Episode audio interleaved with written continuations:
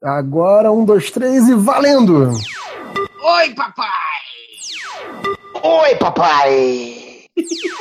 Ô, oh, papai! Agora melhor que o original. Ô, oh, papai! Nossa, é o over-action. O Lojinha caiu. O Lojinha morreu. Ô, oh, papai!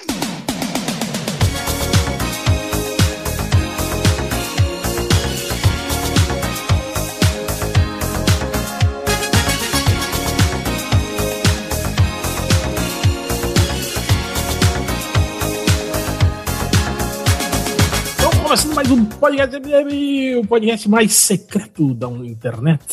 Eu achei que ia falar que era o podcast mais transcendental. Também, né? É. O podcast mais holográfico. Holográfico, né? E hoje nós podcast mais bonequinho, né?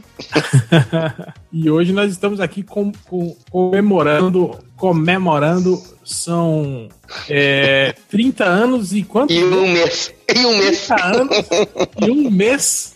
Que Guerra Secreta, Secret Wars, a primeira saiu no Brasil. A Guerra Secreta que vale, né? Exatamente. É. A da Abril ainda, toda picotada. A é muito melhor. Que era bem melhor do que... Magistralmente desenhada por Mike Zeck.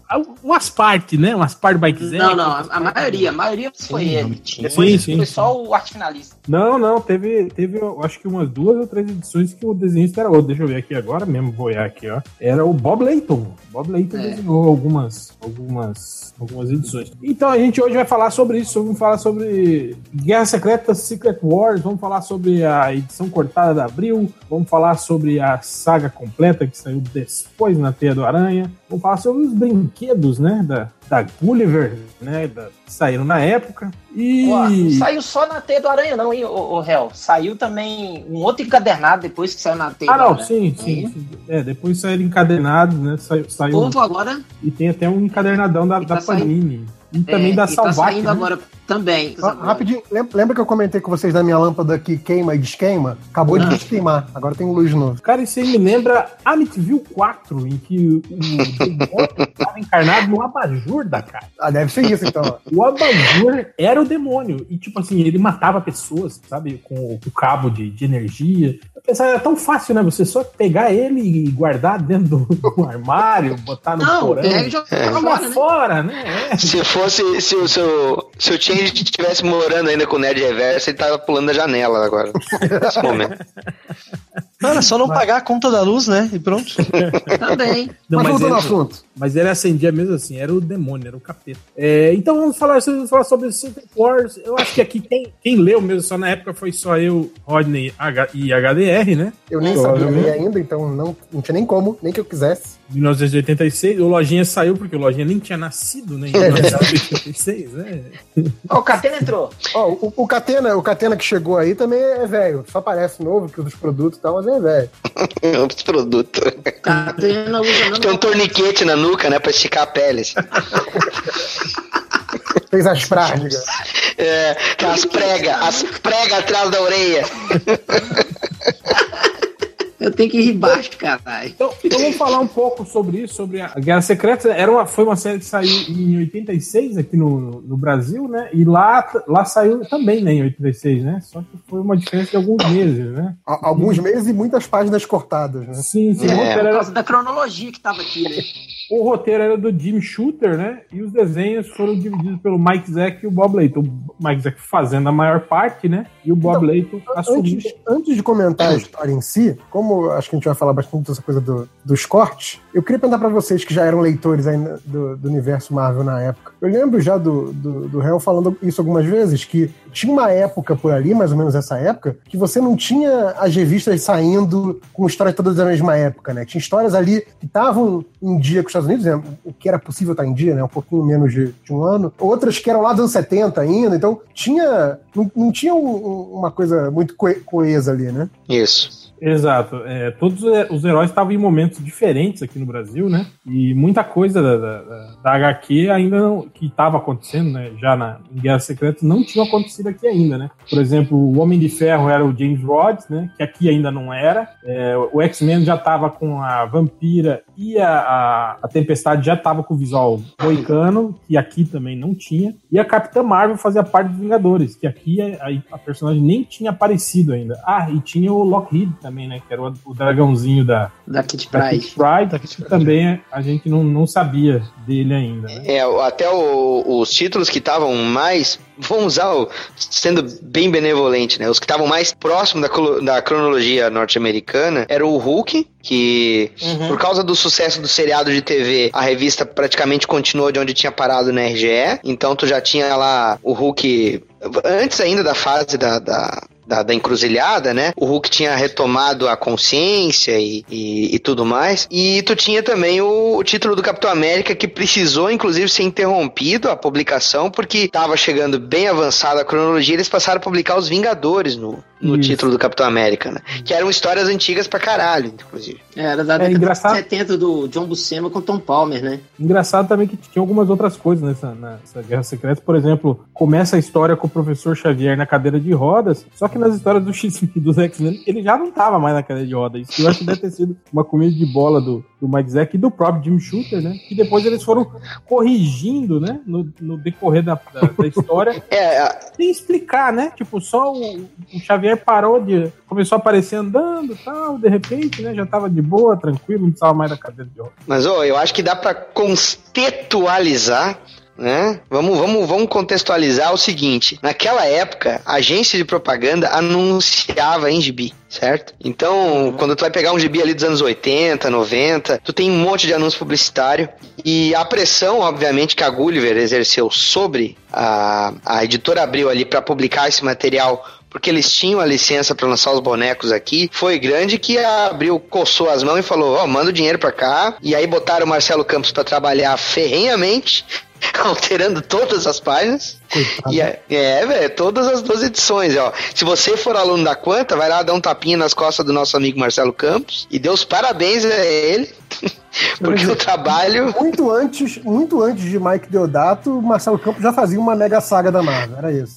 Na verdade, o Marcelo Campos foi Mike Zeck por um dia. Mike Zeck por um dia. Por um ano.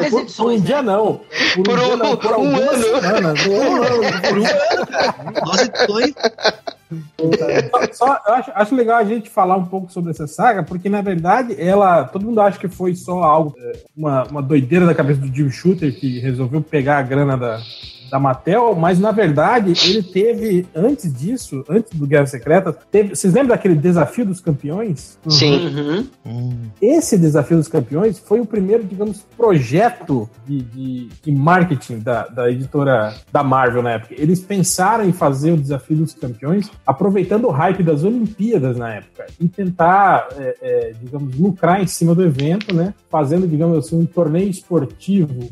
Olimpíadas 84, né? Los Angeles. Então o público americano estava mais ligado. Exato. Então esse foi o primeiro, digamos assim, start da ideia, né? E aí acabou que a Mattel, né, na época, né, viu isso aí. Já tava os bonecos da DC, né, da série Super Powers, fazendo muito sucesso, né, no mercado americano. E resolveram, né, vamos tentar com a Marvel, né? Vamos pegar os personagens da Marvel e lançar algo similar, né? E aí foi que o Jim Shooter teve a ideia, né? Lembrou do Desafio dos Campeões, agora lançando boneco. E se a gente fizer um lançamento conjunto, né, dos bonecos com a história em quadrinho, né, envolvendo esses personagens todos? E aí foi quando surgiu Guerra Secreta. Tem um fator aí também engraçado, que a Mattel chegou pra eles com um puta de um estudo, dizendo assim: olha, fizeram uma pesquisa de mercado e a criançada se atrai em produtos que tem a palavra secreto e guerra. É verdade, isso é verdade. E aí os caras ficaram assim: tá, mas como assim? Então, vocês têm que criar uma saga aí, uma linha de histórias com essa palavra, com as duas palavras.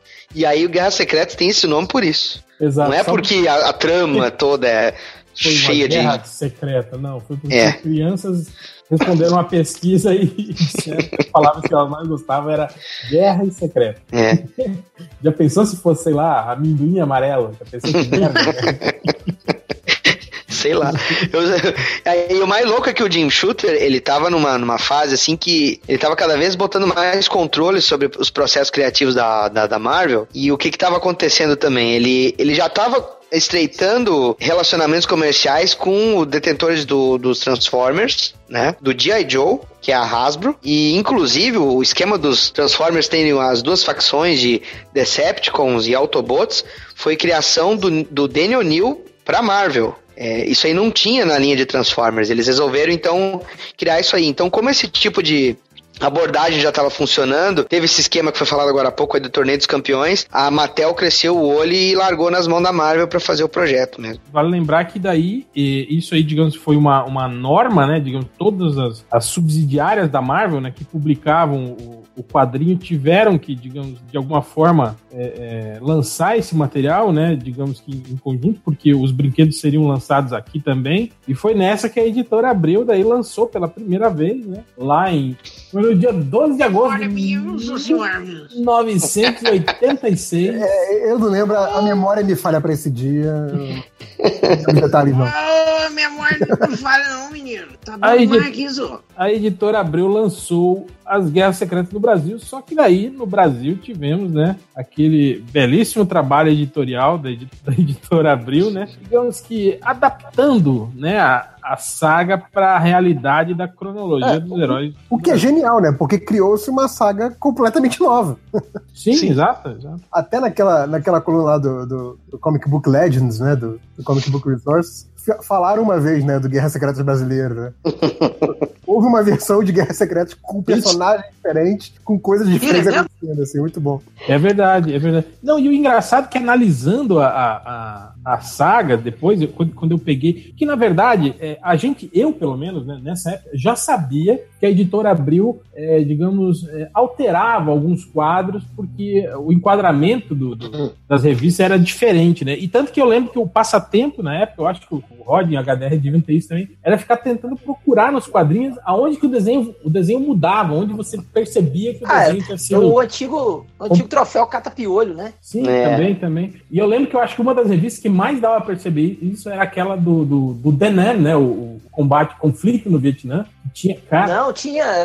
Era essa, a Espada Selvagem de Conan e Aventura e Ficção também, cara, porque o formato era um pouco maior aqui no Brasil, né, do que saía lá. Então tinha muito remendo, cara. Espada Selvagem de Conan, quando saiu a saga da Rainha da Costa Negra, cara, tava tudo remendado, porque ela saiu no formato americano lá, e era colorido, e aqui ela saiu preto. Espada Selvagem. Mas só pra explicar uma parada aí também, quem comprar formatinho desse período aí, dos anos 80, antes disso, e o iníciozinho dos 90, como as revistas vinham pro Brasil em microfilme, certo? E aí os caras imprimiam isso em preto e branco, eles traduziam os balões e faziam um monte de adaptação, por causa que o espaço era pequeno. Aí eles recortavam com estilete aquelas áreas do balão e pegava uma boa área ainda, porque o balão ia ter que ser maior, e muitas vezes isso também era recortado trechos do desenho. Então, eles tinham um cara que fazia uns decôs, que seriam...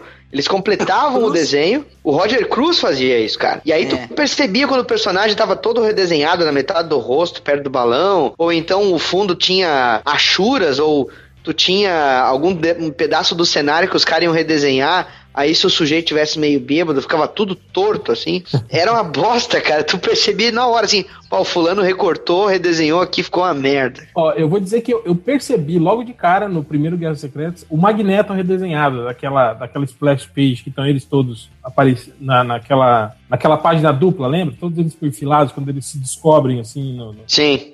Eu lembro que eu olhei e de cara eu vi, assim, um braço todo esquisito do Magneto, assim. Ele tá diferente, justamente porque tinha a Vampira na frente dele. E a Vampira foi apagada da saga. Mas isso que eu ia falar, eu pegando depois a versão completa, né, com os personagens, que isso depois a própria editora Abril publicou isso, né, depois completo, né, na revista da Teia do Aranha, e até fazendo uma chamada de capa, né, tipo, agora a versão completa, sem cortes.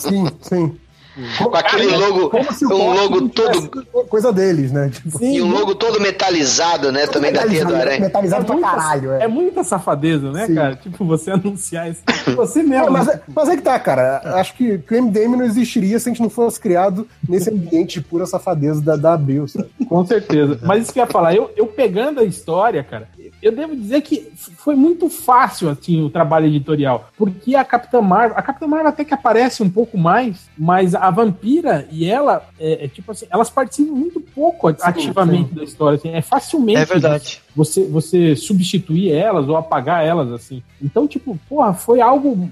Tipo, muito fácil, assim, parece até que mas conspirou. Mas peraí. Não teve uma parte grande do uniforme negro que foi modificada? É o final. Sim, teve uma. No final. Mas, pô, cara, aquela sequência lá que eles foram solterrados pela montanha que o Hulk ficou segurando, né? Quando eles saem lá de baixo do subsolo, né? O Rhodes, lá, o Homem de Ferro, ele tava levando quem nas costas? Sim, ele tava carregando nos braços a Capitã Marvel. E eles apagaram, ele parece que ele tá com encosto, cara.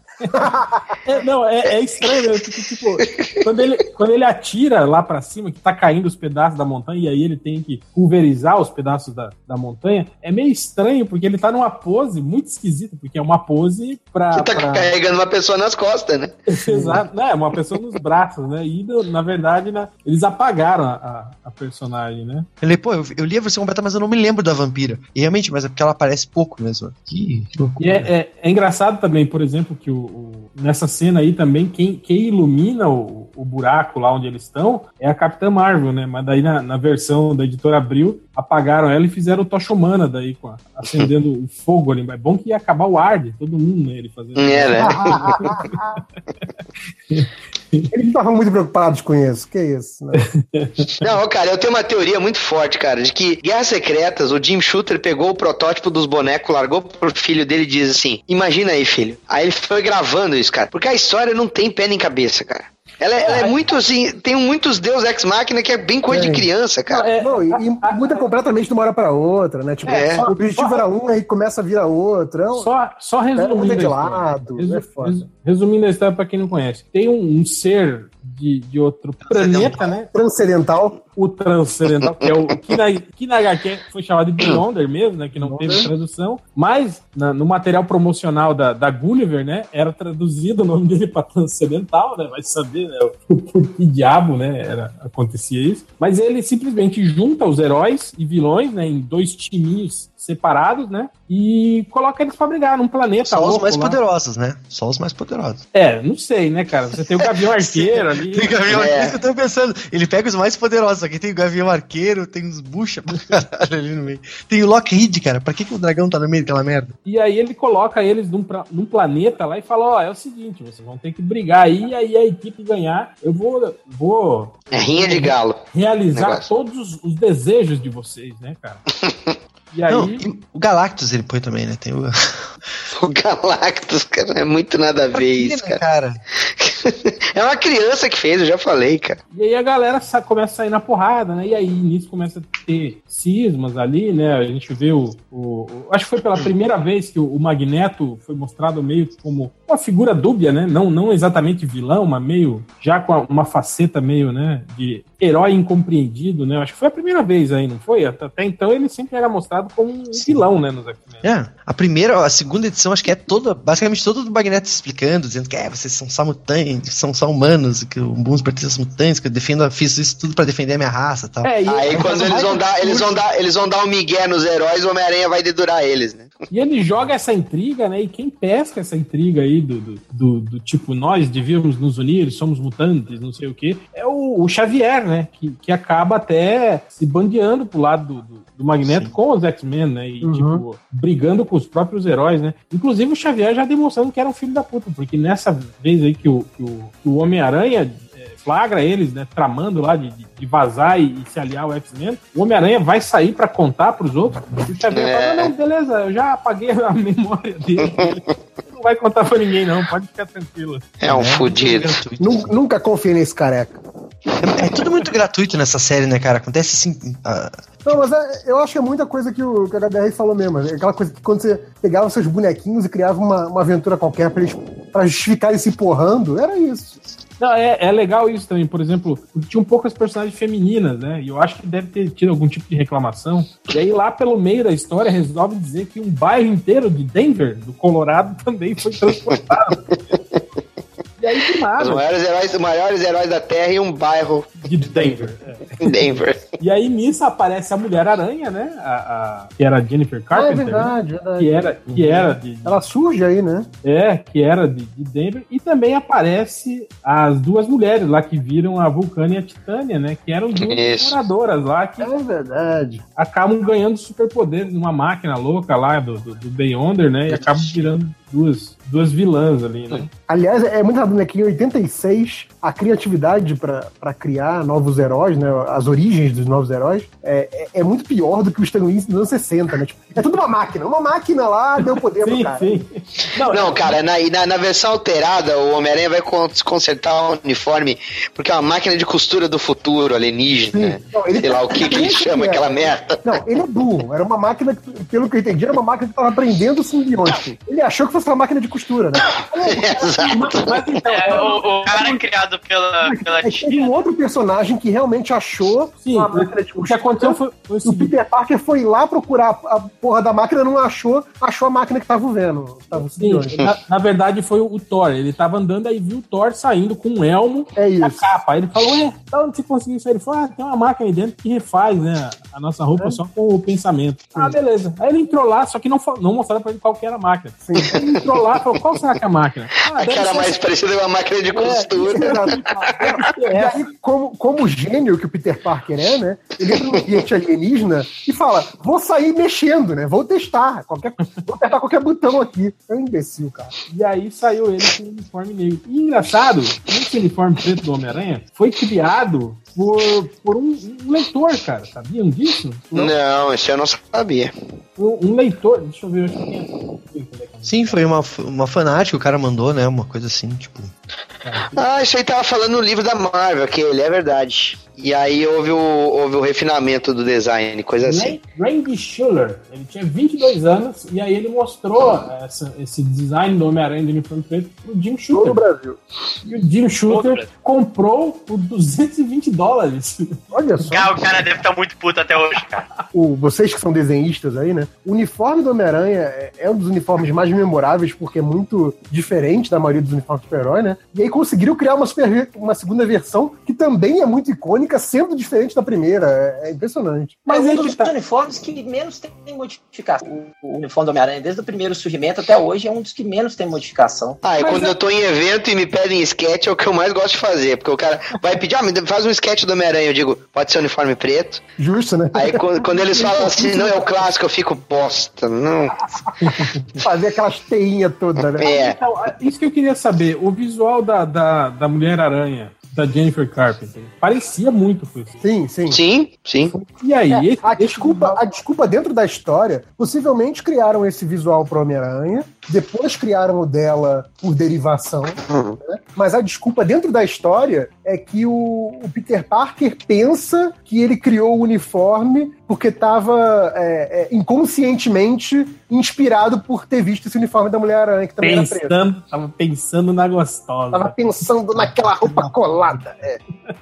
Mas é isso. Então, quer dizer, no mundo real, né? No mundo da criação do visual, o do Homem-Aranha vem antes, mas no mundo da historinha é o da Mulher-Aranha. Outra curiosidade de Guerras Secretas foi também que o Jim Shooter, ele tretava muito com o Chris Claremont sobre o relacionamento do Colossus com a Kitty Pryde. Isso. Tinha 14 anos, né? E o Jim Shooter achava que isso era uma abominação, né? Um garoto de 14 anos namorando com um brucutu de 20 anos, né, cara? Aí ele fez um negócio interespécies, né? Botou uma... Exatamente. Aí ele fez o Colosso se apaixonar pela tal de Zashi, eu acho que era isso o nome dela, não era? E, cara, que merda, porque ele chega todo, ai, tô com saudade da Kitty Pryde, ai, Kitty Pryde, não sei o quê. Daqui a pouco, de uma hora pra outra, ele, ai, meu Deus, conheci essa alienígena aqui, tô apaixonado e já não amo. A carne é fraca, né, cara? Tava pisado. E aí ele vira corno do tocha humana, né? Sim. Começa a pegar... É nessas aí que você vê que o namoro é geográfico mesmo, né? Pô, tem uma outra coisa que o pessoal também não sabe, mas no final da versão que saiu aqui na Abril, naquela época, o Coisa pede pra ficar mais um pouquinho vamos dizer assim, no mundo do Beyonder lá, porque ele podia ficar na forma humana dele. Mas ele largou o quarteto. Caiu. Eita, caiu. Mas eu completo isso. Na verdade, foi isso que aconteceu. Foi quando o Coisa resolveu dar um tempo do quarteto. E quem entrou pro quarteto nessa época foi a Mulher Hulk, que no final dessa história já tava, inclusive, com o uniforme do quarteto, né? Aquele belo uniforme, inclusive, com a golinha branca, né? Isso, exatamente. Mas nos dois finais ele pede pra ficar, né? Ou não? Tá, eu já não sei mais qual versão que eu li disso aí, cara. Eu me lembro dele pedindo pra ficar, não, vou ficar mais um tempo aqui, eu posso virar coisa ou não. Ah, foi isso que ele fica lá sozinho.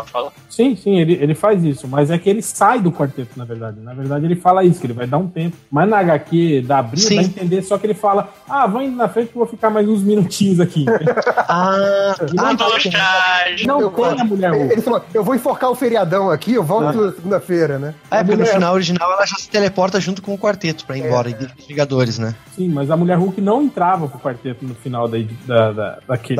Da primeira versão aqui, né? Versão alterada. Exato. Também... é até interessante, né? Porque a gente falou da origem da Titânia, a gente falou do uniforme negro, a gente falou dessa questão da Mulher Hulk. Bem ou mal, por mais que seja uma saga caça-níqueis, Guerras Secretas trouxe mudanças que foram contínuas pro universo Marvel, né? Que valeram, né? Não foi uma saga, tipo, se você não lê essa saga e lê o gibi do quarteto mês que vem, vai estar tudo normal, né? Teve mudanças, realmente. Sim, foi o primeiro crossover, assim, que teve impacto na cronologia, não foi? Então, mas acho que assim, acho que até os crossovers que tem posteriormente, tirando esses grandes que realmente mudam a editora, né? Mas, sei lá, se for pensar... Medo até, encarnado. Até o Invasão Secreta, por exemplo, sabe? Que é um mais recente da Marvel. Não tão recente assim, mas enfim. Tem muito assim. As revistas preparam o terreno pro crossover e o que acontece no crossover morre no crossover. Não muda tanto assim pra revista depois. JP, só um adendo. Invasão Secreta de 2008, tá? O que é ontem pra mim, cara? Desculpa. Olha só. Eu sou velho. Pra mim, anos 90 é sempre 10 anos atrás. É isso. Bandas novas pra mim. Anos 90 são as bandas novas. Exato. É bom saber que eu não tô louco, então. Tipo, Nirvana, Foo Fighters é banda nova. Banda nova. Banda clássica é Led Zeppelin, Black Sabbath. É isso. A diferença é essa. E depois do ano 2000 não existe. Não foi feito música depois disso. Olha, gente. Outra coisa também que a gente tem no final, voltando pra editora, as alterações da editora Abril, a Tempestade, né? Ela volta a ficar com o uniforme tradicional. E aí eles enxertam um desenho ali no meio do Dave Cockrum, né? Tipo, ela tipo, tá com o desenho do Mike Zeck e aí um desenho do Dave Cockrum. É que o Dave Cockrum ali, que sacanagem. Ela aparece no meio da história daquele jeito. Não sei, eu entrei nesse mundo e tô vestida assim. E virei clássica novamente. Estou me sentindo clássica. Aí o Homem-Aranha, eles fazem uma colagem, né? Com os mesmos quadros de quando ele se transformou, né? Quando ele ganha o uniforme preto, eles fazem uma colagem lá, fazendo ele tipo, toca ao contrário, né? A música, e aí ele volta a ficar com o uniforme clássico. E tem uma safadeza da editora Globo nessa época aqui. Eles começaram a publicar o gibi dos Transformers no mesmo bimestre que tava saindo Guerras Secretas. E na verdade, tava acabando Guerras Secretas. E aí eles lançaram acho que era a Transformers número 9, que tem o Megatron contra o Homem-Aranha do uniforme negro na capa. Louco! E aí tu ficava assim, peraí, como assim, o Homem-Aranha continuou com o uniforme? Se tu não sabia. Aí tu viu, a Globo ligou, foda-se, né, cara? Não tô nem aí pra saga que vocês fizeram. Publica essa merda aí, que o Peter Parker aparece lá, encontrando os Transformers, o uniforme começa a se materializar no corpo dele, tu fica assim, caralho, peraí, que história é essa? Muito bom. E sobre isso que o Nerd Reverso tava falando, de Secret Wars ter sido a primeira saga que, tipo assim, apresentou mudanças que acabaram refletindo e continuando nas revistas de linha. A gente teve, além dessa mudança da Mulher Hulk no quarteto, né, que o HDR tinha começado a falar, que o Coisa saiu, né, ele fala, eu vou dar uma banda aí, né, tanto que o Coisa virou lutador de luta livre, né, foi na época que ele conheceu lá a Sharon Ventura e essas paradas todas aí, né, nessa época ele saiu do quarteto, né, e a Mulher Hulk entrou no lugar dele. A gente teve também... aliás, inaugurou, né, se eu não me engano, é exatamente essa saída do Ben Grimm que inaugura o famoso eu estou deixando o Quarteto Fantástico, né, e depois vira o padrão da revista, né? Não. A gente já teve isso. Vem de antes. Na época que teve uma época que a Medusa entrou no quarteto, né? Quando a Sue ficou grávida. Ah, é verdade. Teve a licença maternidade, é verdade. Teve a Cristales também entrando no quarteto nessa época. Teve uma época que o Tocha Humana saiu, até ele voltou. Ele começou a usar um uniforme vermelho. Ele não usava nem um uniforme azul. Não, mas aí já era depois, né? Já era depois. Teve uma época que o Luke Cage entrou no quarteto, no lugar do Coisa. Olha que samba do crioulo doido, né? Já teve muita coisa. Mas só voltando e falando aquele negócio da cronologia, a gente teve o início do Hulk perdendo o controle, né? Do Banner perdendo o controle do Hulk aí, em Guerras Secretas. É, não sei se vocês lembram, no decorrer da história ele começou a ficar mais raivoso, a perder um pouco da capacidade de raciocínio dele. E justamente... Ele volta com uma muleta, velho. Uma muleta, cara. O Hulk é uma muleta, parece uma picareta, né, cara? Quem faz a muleta pra ele, cara? É o Seu Fantástico faz uma muleta pra ele, parece uma picareta. É o Ultron, né, que quebra a perna do Hulk, se eu não me engano. É, já um raio quebra a perna. O cara segura uma montanha e o Ultron quebra a perna dele, né, cara? Não dá pra entender. Coisa de criança. Não, e aquela hora que a Vespa, que o Hulk dá uma porrada no Ultron e ela entra por uma fenda na armadura do Ultron e puxa uns fios. Puxa uns fios aí e derrota o Ultron sozinha. Que merda, cara. Muito ruim. Muito triste. Então aí... Então teve isso, e teve também o Professor X andando. Eu acho engraçado que o Professor X tá com um uniforme, né? Tá vestido de super-herói no final dessa saga aí. E aí quando eles voltam pro universo, isso aí não pegou, né? Eu acho que foi o Mike Zeck só com preguiça de desenhar ele de terno e gravata. Desenhou ele com um uniforme que tinha um X no peito, né? Não fala assim do Mike Zeck. Mas, cara, é nítido isso, Rony. Ah, lógico, é. Claro que foi o início da saga. Tava morrendo. O Mike Zeck tava... Você vê que ele tá animadaço, desenhando muito. Só um pouquinho. A história é bem pior, cara. O Mike Zeck tava fazendo e o Jim Shooter, com a mania de poder dele, tava mandando alterar a coisa direto. Do tipo assim, os caras estavam lá na 20ª página das 22 da edição e ele mandava alterar a página do início, ou incluir não sei que detalhe, ou mudar enquadramento de 2 ou 3 cenas de uma única página. Aí o Mike Zeck começou a ficar puto da cara. E aí ele já foi perdendo a vontade de fazer a parada ali. Começou a atrasar. Aí que entrou o Bob Litton de fill-in, né? No projeto. E o estresse foi tanto... que até tá no livro lá da História Secreta da Marvel Comics, que no final do projeto o Jim Shooter mandou uma garrafa de champanhe pro Mike Zeck e botou assim, parabéns. Só escreveu isso no cartão. Que bom, eu acho que a gente vê lá pela 6ª, 7ª edição, o Mike Zeck já tava, tipo assim, putz, absurdo. Desenhar essa merda. Né? Ele já não desenhava mais, fundo nenhum nas histórias, não desenhava mais detalhe nenhum nos personagens, né? Então a gente vê que, tipo assim, a qualidade do desenho dele foi caindo bastante. Tem páginas que nem parece que foi ele que desenhou, cara. Tem páginas que eu acho que, se brincar, é algum... Fill-in que tratou. Depende, se for a edição da Abril, com certeza não foi nenhum deles. Eu tô vendo aqui, é a edição do... Ah, não, tá aqui. O Mike Zeck é o desenho. É que a arte final foi dividida entre o John Beatty, o Jack Abel e o Mike Exposito. Foram 3 pessoas diferentes que arte finalizaram uma edição só. Então é por isso que o desenho muda a cara do desenho. E tem muito aquilo, né? Quando você está fazendo realmente um trabalho constante de desenhista, arte finalista, né? Um vai trabalhando nas forças do outro. O arte finalista trabalha com cuidado para ressaltar o que tem de bom no desenho do cara. Nem sempre. Tudo bem. Tô falando no melhor dos mundos, né?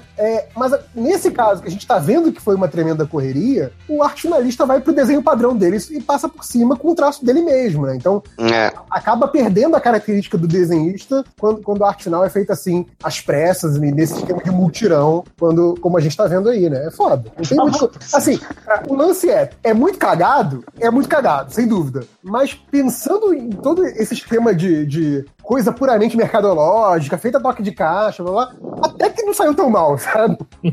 É verdade. Agora, eu quero perguntar aqui pros mais velhacos, como foi na época em que Guerra Secreta estava saindo, que aqui saíram em 12 edições, né? Formatinho 12, fininho, né?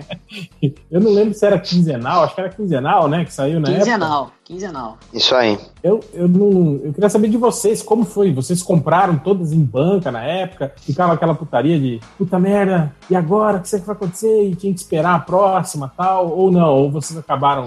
Ah, eu comprei todas na banca, menos a última, a 12, né? Que era a capa do... Não, era, eu não sei qual era o número, que era o Doutor Destino sem a máscara. É a 10.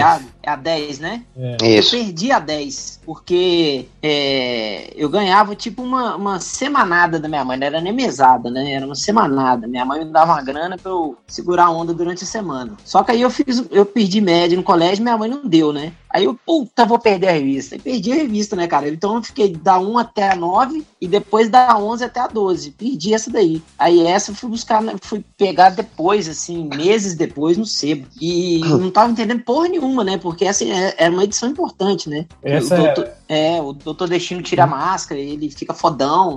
É quando ele ganha os poderes, né, do Beyonder, né? Ele ganha os poderes do Beyonder, ele sai desafiando todo mundo na chincha, né, e tal. Então aí eu perdi essa daí. Eu fiquei louco, né, velho? Sem dormir quase, né, cara? Eu quero minha revista. Chorei pra caralho. Essa é aquela que no final ele mata todo mundo, aí na seguinte rola aquele e se, e aqui todo mundo volta. Aí volta todo mundo. Rola isso aí. E mas você... eu comprei tudo nas bancas mesmo, velho. E você, HDN? Cara, eu comprei também tudo na banca e eu tava amarradão também na história, porque, porra, né, eu não tinha ainda... me ligado que eles tinham alterado tanta coisa, né, cara? Aí quando eu comecei a perceber que tu tinha linha de bonecos e tinha uniforme preto, e eu vi aquela edição dos Transformers, que eu percebi que eu fui enganado. Mas uma edição em particular, que era aquela edição com o uniforme negro, né, que é a 8, que é o fundo laranja, eu comprei ela e eu tinha ido viajar pra casa do meu padrinho no interior do estado, do irmão da minha mãe, e eu esqueci a porra do gibi dentro do ônibus, cara. Nossa. Aí eu fiquei, cacete, agora eu vou ter que comprar de novo. Daí, como era quinzenal, os caras recolhiam muito rápido, porque a exposição de banca era justamente essa. Ficava os 15 dias, chegava o exemplar novo, só tinha o exemplar anterior... se o dono da banca, por acaso, tivesse esquecido atrás de uma outra pilha de revista, porque senão os caras tinham que devolver pra distribuidora. E eu acabei tendo que comprar essa edição num sebo de gibi. Não comprei na banca. Só que tu não perdeu no ônibus, né? Tu não esqueceu no ônibus. Tu não mancou o moscão. É isso que ele que fala. O quê?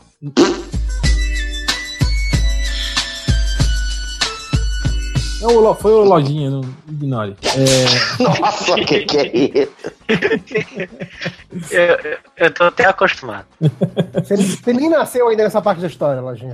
Bom, eu lembro que eu acompanhei em banca, né, o tempo todo. Eu tipo assim, eu percebia, né, alguns lances lá do redesenho, né, mas até então eu não sabia que personagens tinham sido retirados da história, isso aí. Tipo, eu sabia, tava vendo ali, né, que tinham alguns desenhos completados, mas até então isso era meio praxe, né? Era algo que, sei lá, às vezes cortou o quadrinho e aí teve que recompor, né? Alguma coisa assim. Então eu não sabia que tinha um personagem que tinham sido cortados da revista ainda nessa época. Eu lembro que eu comprei tudo em banca, né? E tinha esse mesmo problema do Rodney, de não ter o dinheiro, às vezes, para comprar em dois períodos diferentes do mês. Mas eu lembro que Guerra Secreta foi a primeira que me fez, assim, fazer amizade com o cara, o dono da banca, né? E pedir pra ele segurar as revistas, né? E aí eu comprava depois as duas, três que ficaram lá acumuladas, né? Aí pra isso, é lógico, eu tinha que roubar mais dinheiro dos outros, né?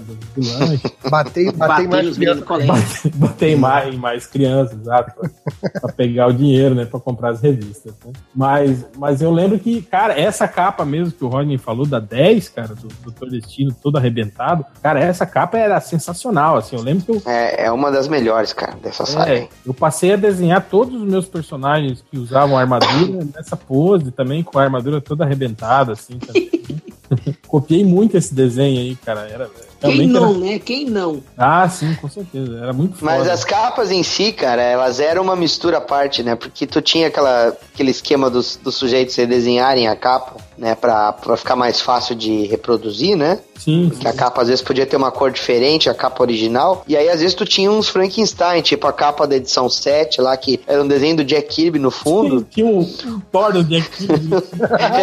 Os caras todos pegando no pau e a Vespa morta ali numa A Mas sabe onde que eu vi isso também? Isso aí, na capa original tem, né? Tem a Vespa morta. Só que na capa original, no fundo, é o Capitão América, né? E aí, pois é, meu. O diabo aqui, eles resolveram colocar o Thor do Jack Kirby. Hein, réu, não sei se você viu também, cara, desse negócio de remendar a capa. Foi naquela Lendas que saiu da DC, velho. Lembra? Sim, sim. Que era do John Briner. Sim, também, também. Eles faziam muita coisa remendada na capa também. Recompor as capas, né? Isso. É porque naquela lá, ó, Rodney, eles publicavam um número de lendas e um número de um tie-in da série. E, mas no Guerras Secretas cada número era a edição original, quer dizer, os caras só optavam por fazer esse tipo de remendo pra pagar personagem, mas isso aí de substituir o personagem e os dois estão na história, pra quê, velho? Não tem sentido.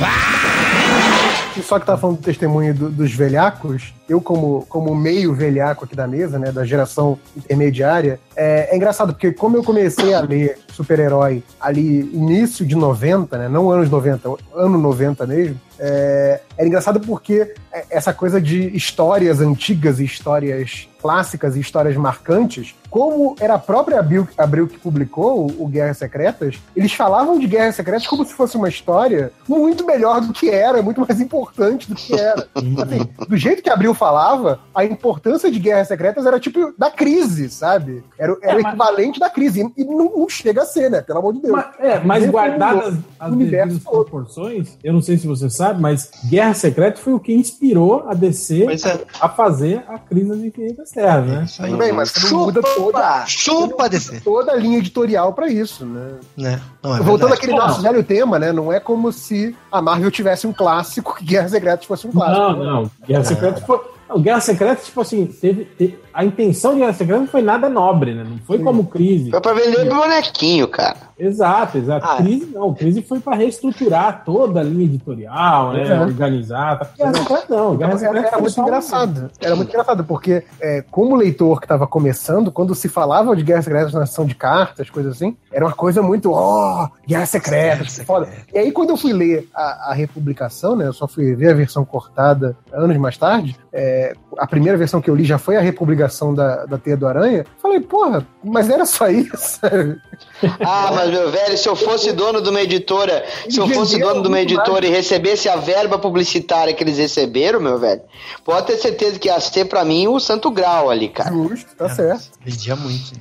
Não, e é engraçado porque a história é tipo assim, né? No início o Beyonder fala uma coisa, né? Fala, quem ganhar, vai ganhar aí todos os desejos, né? Aí no meio da história rola, né, uma trairagem e o Doutor Destino vai lá e consegue tomar os poderes do Beyonder. Aí os heróis se unem, né, pra derrotar o Doutor Destino. Então, aí no fim das contas... Mas os heróis e os vilões se unem, né? Pra poder vencer o Doutor Destino. Não, acho que não, não. Os vilões... Não, só os vilões? Só os heróis, né? Os vilões meio que vazam, né? Ah, não, é verdade. Os vilões ficam pau mandado do Destino mesmo. Não, é que no final, lá no final é só o Garra Sônica e o Destino mesmo, né? O Kang e o Destino mata e depois, sei lá... Mas agora... Garra Sônica lá de lacaio, né? Que merda. Não, mas agora o Beyonder, que era todo poderoso lá, que montou um mundo, destruiu uma galáxia, fazer um planeta, não sei o quê. Aí botou eles agora vocês estão os dois times, vocês têm que se pegar a pau, que o negócio que vocês vão se pegar a pau e quem ganhar, eu concedo um desejo. E aí na mesma hora os caras já começam a debandar, o Magneto vai pra um lado, o Doutor Destino vai pro outro, então tipo, que era dois times, já viram meio que quatro times, e ele tipo, não faz nada, tipo, cagalhão, né? Mas a hora que eu queria perguntar pra vocês era, quem leu na época, esses dias eu ouvi aquele podcast lá do Confins do Universo, né, do Universo HQ, e aí tava o JP Martins falando que eles cortavam as coisas que não eram importantes. Aí eu quero perguntar pra vocês. Né? JP. Não, se vocês estudaram esse podcast, eu já escutei outras coisas, já li sobre as alterações de Guerra Secreta, mas o jeito que ele fala aí, cara, lá nesse podcast é muito foda. Mas enfim, eles cortavam as coisas que não eram importantes. Aí aquela hora lá que tem a Vespa e o Magneto, que eles começam a se pegar meio de graça, que ele meio que agarra ela força, ela, tudo bem, ele tem os olhos bonitos, então não dá nada. Tem acho que uma edição que começa que o Magneto está concentrando uma grande quantidade de poder, não sei o que, tipo, nossa, que o Magneto vai fazer um bagulho foda agora. E ele tá fazendo um pente pra Vespa, cara. Tem isso, né? Edição Abril. Puta, é mesmo, cara, velho. Que merda isso aí, velho. Puta que... Não tinha nada lá, não. Que merda. Pra que aquilo ali, cara? Isso que eu penso assim, nossa, tudo bem, que parece que essa saga foi escrita assim, ó, cada edição por uma criança diferente, não é uma criança. Cada edição por uma criança diferente, porque não tem pé nem cabeça os negócios que vão acontecendo, assim. Cara, anos 80, meu, permanente tava na moda, essas coisas, cara. Era permanente em mullets. É. Falar em mullets, no Guerra Secretas 2, o Beyonder, vou te contar, né, velho? Que beleza, que né? Ele fez o perm, né? Ele fez o... né? Ele, se ele fosse mulato, ele era o cara do Soul Glue, lá do filme. Sim, do Príncipe de Nova York. Ele deu um Ana Prince ali, foi foda, foi muito bom. Vocês estão falando de Guerra Secreta 2. Dois, né? Sim. Não, engraçado que vocês viram por que foi que mudou, né? Na verdade, ele clona o corpo do Capitão América, né? Isso. Ele tava igual ao Capitão América. Aí os caras falaram, não, você não pode ficar igual ele. Aí ele só faz uma cabeleira. De... cabeleira, um mullet. Todo permanente o negócio. É uma viagem, cara. Puta merda. Bosta, hein, velho? Nossa senhora, hein? Inspiração. E era o Romitinha desenhando, não era o 2? Não, era o Al Milgrom, cara. É. Essa aí eu fiz questão de não comprar, cara. Não, essa saga. Eu acho que é o Taim do Guerra Secretas no cara, Guerra Secretas 2 foi tão ruim que depois nos Illuminati lá do Bendis, eles disseram que ela não aconteceu, cara. Que ela não aconteceu, ela não aconteceu no universo normal. Foi o Beyonder que criou... Imaginou a guerra, sim. Criou um universo novo, sim, onde ele comandava tudo, e aí ele... Cara, tipo, olha o absurdo, cara. Tipo, aquelas revistas todas, na verdade, foram criadas num universo paralelo que o Beyonder criou sozinho, só pra ele, onde ele interagiu com aqueles personagens que ele mesmo criou, entende? Cara, melhor jeito de retconizar a parada, cara. Melhor jeito. É o ápice do Dodói, né, velho? O cara imaginar o mundo inteiro pra ficar... Por falar em Dodói... Na verdade, né? Por falar em Dodói, Catena, você tá aí, velho? Morreu. Tá Dodói. Tá na parada. Dodói. Mas, na verdade, agora com as Guerras Secretas novas, né? Ele descobre que, na verdade, existem vários Beyonders, né? E todo multiverso é a criação de vários Beyonders juntos, assim. Então, já tinha antes, né? É que reticonizou o que os Illuminati tinham reticonizado já. Já tinha isso antes. Reticonizou de... Tinha o Beyonder que era um deus, tinha o Beyonder que era do Cubo Cósmico. Cubo Cósmico, eu lembro disso, hein? É, já tinham outros Beyonders aparecidos já na comunidade. Isso é muito desespero pra aproveitar uma saga feita pra brinquedo, hein? Puta que pariu. Eu acho que teve uma saga. O Beyonder vira. Isso que é o Cubo Cósmico, vira o Cubo Cósmico. E falaram que o Beyonder era um inumano, se não me engano, que era mutante. Sim, os Illuminati falaram que ele era mutante, aí entrou para as nevas terrígenas lá dos inumanos e misturou alguma coisa e ele virou Deus. É. Não tem nenhum exame de sangue antes do cara entrar pra... Pô, vamos ver se vai dar merda. Isso aí, sabe o que me lembrou? Isso aí é aquela época que eles expandiram esse negócio de mutante e aí tinha uma equipe de Skrulls que eram mutantes, vocês lembram? Lembram disso, cara? Sim, cara. Sim. E tinha um que era igualzinho o Hellboy, lembra? Que ele serrava os chifrinhos também. Igual o Hellboy. Ah, eu lembro da desculpa do Arlok, tá, nos Novos Mutantes, que eu achava muito boa. Que não era o poder tecno-orgânico. Que na raça dele todo mundo tinha o poder tecno-orgânico. Sim, sim. Ele era mutante porque ele não era mal que nem todo mundo, né? Pois é. Era geneticamente malvada e ele era um cara legal. Então ele era mutante por isso, era muito bom. Qual a sua mutação? Amor. É basicamente sou um cara legal. É. Mas então vamos falar um pouco dos brinquedos do Guerra Secreta. Eu confesso que em 86 eu já estava parando de brincar de bonequinho. Que é isso? Então eu não cheguei nem a comprar os bonecos da... Eu tinha 30 anos, né? Tava por aí, tava 27. Mas, então eu não cheguei nem a comprar os bonecos das Guerras Secretas. Eu pra falar a verdade, eu parei de comprar bonecos ali na primeira série já dos G.I. Joe, que saiu um pouquinho antes disso aí, acho que saiu em 82, por aí. Pô, você não pegou, então, um He-Man, Super Powers, nada disso? Não, eu achava horrível os bonecos do He-Man, cara. Eu sempre achei. Eu já falei pra você, eu não entendia como os bonecos tão bons como eram os G.I. Joe, proporcionais, podia ter gente que 2, 3 anos depois gostava dos bonecos do He-Man, com aquelas perninhas curtas, cabeçudos, esquisitos. Por que tinha desenho na TV, cara? Mas mesmo assim... era ele, homem. Mas o boneco era feio, cara. Era ruim, entende? Eu não entendia isso, cara. Mas tudo bem. E aí, mas eu lembro de ver os bonecos nas lojas, de achar legal, achar, pô, olha só que bacana, né, tal. E chegar começaram a sair também os veículos, né? Agora, uma coisa que eu não sei se é verdade, até eu acho que o HDR, o Rod deve saber disso aí, que me falaram que, tipo assim, a Mattel era uma empresa que era meio segunda divisão, assim, né,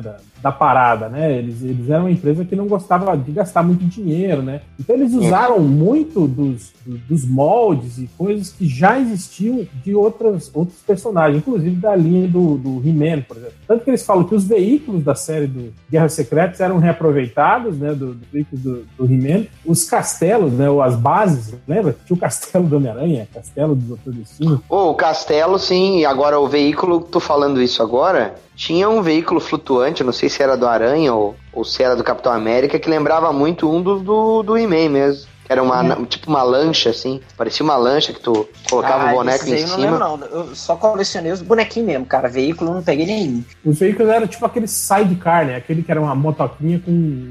Isso. Agora, tem uma coisa também que a Gulliver fez. Tá falando da Mattel, mas quem lançou aqui foi a Gulliver. A Gulliver, nos anos 70 e 80, eles tinham lançado aqueles bonecos que até hoje eu vou atrás. Eles são meu santo grau. Aqueles de borracha da Gulliver, isso, com a base estática, né? Esses eu tive. Pois então, eu tenho alguns até hoje no estúdio. Mas então, eles, quando lançaram a Guerra Secreta, os bonecos, tinha uma linha barata, vamos dizer assim, que não era essa com escudo holográfico e articulado, que eram esses bonecos dos anos 70 e 80, né? No iniciozinho dos anos 80, com tinta metalizada. E aí eles lançavam com a cartela. Eu lembro desses aí, cara. Eu lembro principalmente do surfista prateado, que era cromado. Exato, que era prateado. Era prateado. E aí eles lançaram... Isso prateado, isso não era cromado. Lançaram como Guerra Secreta. Exatamente. Aí eles tinha a versão barata, né? Que era pra você não deixar de comprar na onda, né? E tinha essa versão que era a oficial da Mattel. Detalhe, essa versão aí que era das bases estáticas, os protótipos, eles eram da Gulliver. Ou seja, eles não pagavam royalty. Olha só, e faziam embalagem já só em... Exato, com o logo do Guerra Secretas. Olha, só botar na busca aí. Safadinhos, hein? E é isso que eu acho engraçado, que tipo assim, a Mattel tava se fudendo pra história em quadrinho que a Marvel fez, sabe? Tipo, foda-se, né? E eles lançavam os personagens que eles queriam, tipo o Demolidor, por exemplo, que nem tava na HQ, tava na linha de bonecos, né? E aí eu tava vendo aqui a série gringa de personagens, e saíram uns vilões, assim, uns personagens que não tinha nada a ver. Tinha o... Cadê aqui? Deixa eu ver... Não tinha uns vilões do Homem de Ferro também? Tipo aquele Constritor, tinha o... Aqui, ó. Saiu o Falcão, Duende Macabro, a Cristal, Mística, o Aniquilador e o Abominável. Também saiu o Constritor, o Homem de Gelo e o Electro. Mas isso toda uma série... Foram as séries 2 e 3 que não saíram aqui no Brasil. Mas, tipo assim, todos os personagens que não apareceram na história em quadrinho, né? E, tipo, né, a Mattel... foda-se, né? Não quero saber, né? O negócio é lançar brinquedo, né? Um bonequinho. Na real, eles tinham que lançar um herói e um oponente dele. Tinha que ter esse esquema. Não podia ser... Pra ter os dois times equilibrados, né? Por isso que vinham personagens que a gente nem tava na revista, né, velho? Vamos botar o Demolidor. Quem é que é o vilão do Demolidor? Não tem. Então vamos botar outro. E se o ouvinte aí tiver algum desses bonecos, saiba que, por exemplo, o Doutor Destino tá R$100 no Mercado Livre. Genésio, hein? O do Kang tá R$220. Olha... Eu tenho do Wolverine. Eu quero ver esses de borracha, eu nunca vi de borracha. Eu tinha uns de plástico vagabundo, mas os meus não eram cromados. O réu, o surfista prateado da coleção da Gulliver, o que era cromado, tá R$100, cara, fora da embalagem, velho. Olha, caralho, velho. É bom pegar o de borracha e pintar ele com spray. Tinta automotiva. E vender ele. O Magneto dentro da cartela dessa coleção de Secret Wars brasileiro, R$380. Olha aí, hein, cara. Mas voltando agora, vamos voltar pro esse lance dos brinquedos. O castelo do Homem-Aranha é nitidamente um reaproveitamento. É o castelo do He-Man. Se eu não me engano, tinha o do Ben, que era o castelo do Homem-Aranha. O do Dr. Doom, do Dr. Destino. Né? Pois é. E aí também isso que eu ouvi falar, que como eles usavam as bases já dos bonecos, de bonecos que já existiam, vendiam. Então eles não tinham nenhum, digamos assim, eles não investiam em bonecos fora do padrão, entende? Eles só investiam em bonecos que você podia customizar pouco, tipo, refazer ali alguns detalhes, e aí tinha o Capitão América, tinha o Homem de Ferro. Então por isso que a gente não tinha, tipo, o Hulk, sabe? Personagens assim. A maior diferença dos bonecos era a pintura, né? Exato. Você não tinha personagens que, por exemplo, o Hulk, o Thor, assim... Olha o Change esse... Olha só, que aleatório. Oi, Change. Tchau, Change. Agora fomos surpreendidos. Bom que não dá pra entender nada que ele fala. Não, ele tá sem... Dentro da lavadora dessa vez. Conserte esse som aí, depois você volta. Continua, fala do bonequinho aí. Então era por isso que a gente não tinha bonecos assim, tipo, diferentes, fora do padrão, tipo, como o Hulk, como, sei lá, o Thor, né, que teria que ter, sei lá, as asinhas do elmo, essas coisas assim, né. Eram só personagens mais lisos, assim, que tinham poucas diferenças, assim, inclusive de competição física, né, tal, né. Vocês chegaram a ter os bonecos? Quem aqui teve? Eu tinha o Homem-Aranha, o Capitão América. Eu tive o Homem-Aranha também. O Homem-Aranha clássico ou o uniforme preto? O preto. O clássico eu não achei, não. Eu nem sabia que tinha o clássico. Tinha o clássico? Eu só lembro do uniforme preto. Tinha o clássico, que eu lembro que as teias não pegavam o uniforme todo, assim. E elas... Melhorou agora? Melhorou. E conforme você ia pegando o boneco e brincando, o decalque da teia ia saindo. E soltando, assim, E pregando seus dedos. Eu tive o Homem-Aranha e o Octopus. A parada que eu mais gostava dos bonecos nem era o boneco em si, era o escudo holográfico. Com mensagens secretas. Mensagens secretas. Não era o escudo holográfico? O escudo holográfico não era aquele que mostrava a identidade secreta? Exatamente, você falar.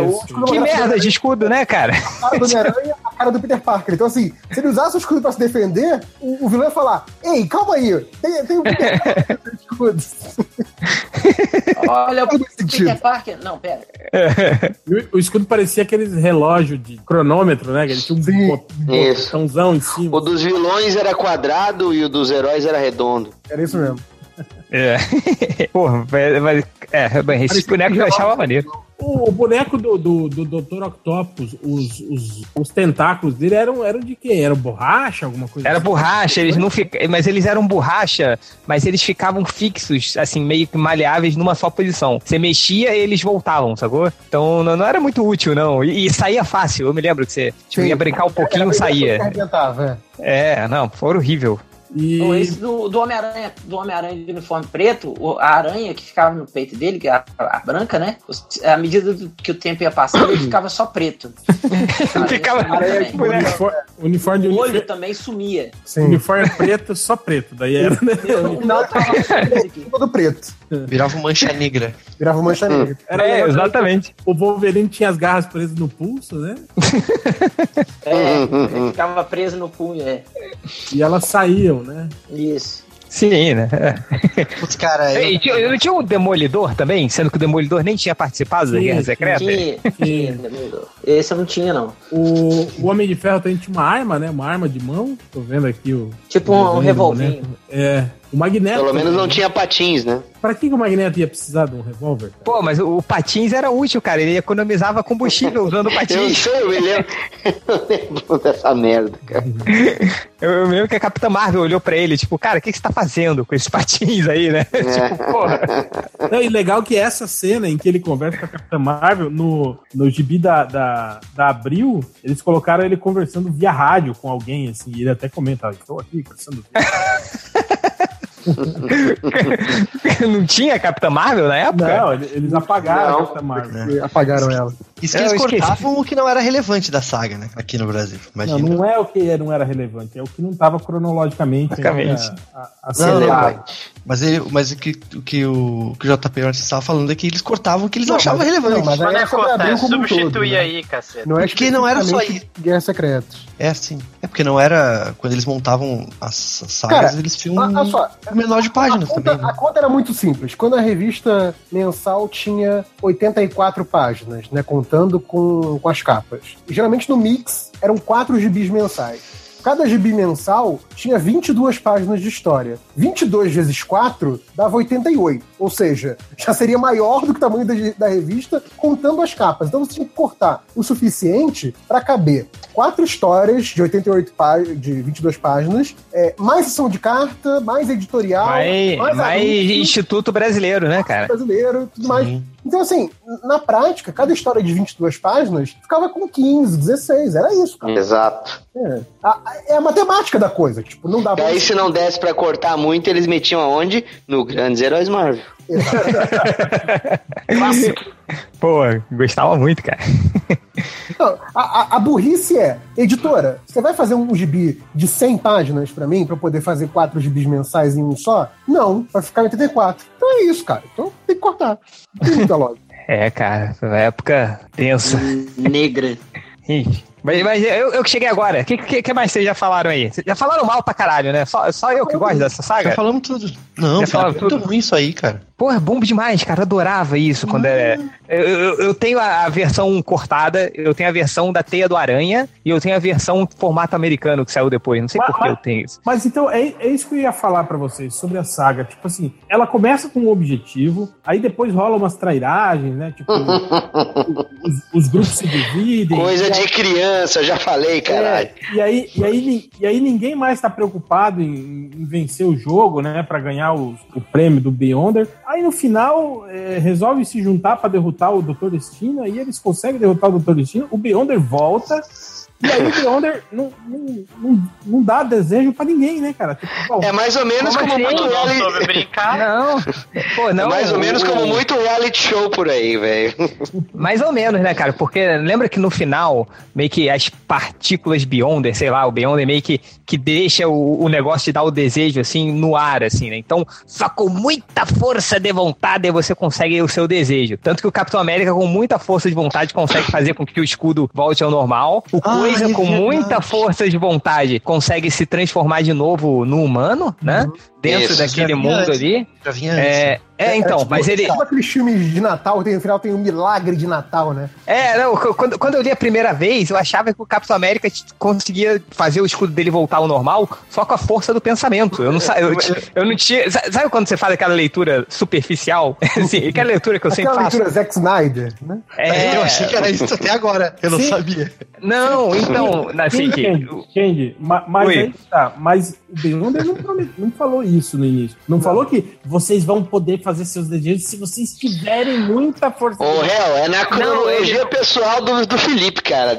Não, o que aconteceu, se eu não me engano, depois que o Doutor Destino absorveu o Beyonder, aí ficou essa tipo energia residual do Beyonder. Eu posso estar cortizando, tô dando uma cortizada foda agora. Mas eu me lembro que foi isso, assim, alguma coisa tipo dessas partículas Beyonder, ficou uma residual de energia do Beyonder pelo planeta, e aí, tipo, você pensando muito, tendo muita força de vontade, você conseguiria fazer o que você quiser ali, entendeu? Eu sei disso, mas é que lá no início, pra o que dá o start em tudo, porque eles começam a lutar entre eles, é porque o Beyonder fala: eu trouxe vocês aqui desse mundo e vocês vão ter que lutar. A equipe que vencer, eu vou realizar todos os maiores desejos de vocês. Então, valendo! E aí, no final, tipo, os heróis do Capitão América vencem, né? E o Beyonder...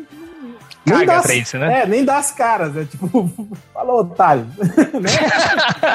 Mas eu não me só... desse jeito no final, cara. Que o Garra Sônica, o Beyonder tá dominando o corpo do Garra Sônica? Não, é o seguinte... Ele tava escondido no Garra Sônica. Garra Sônica. Que o Doutor Destino, ele cortou... Olha que plano bizarro. O Doutor Destino, ele cortou o Garra Sônica em várias lentes feitas de som, né?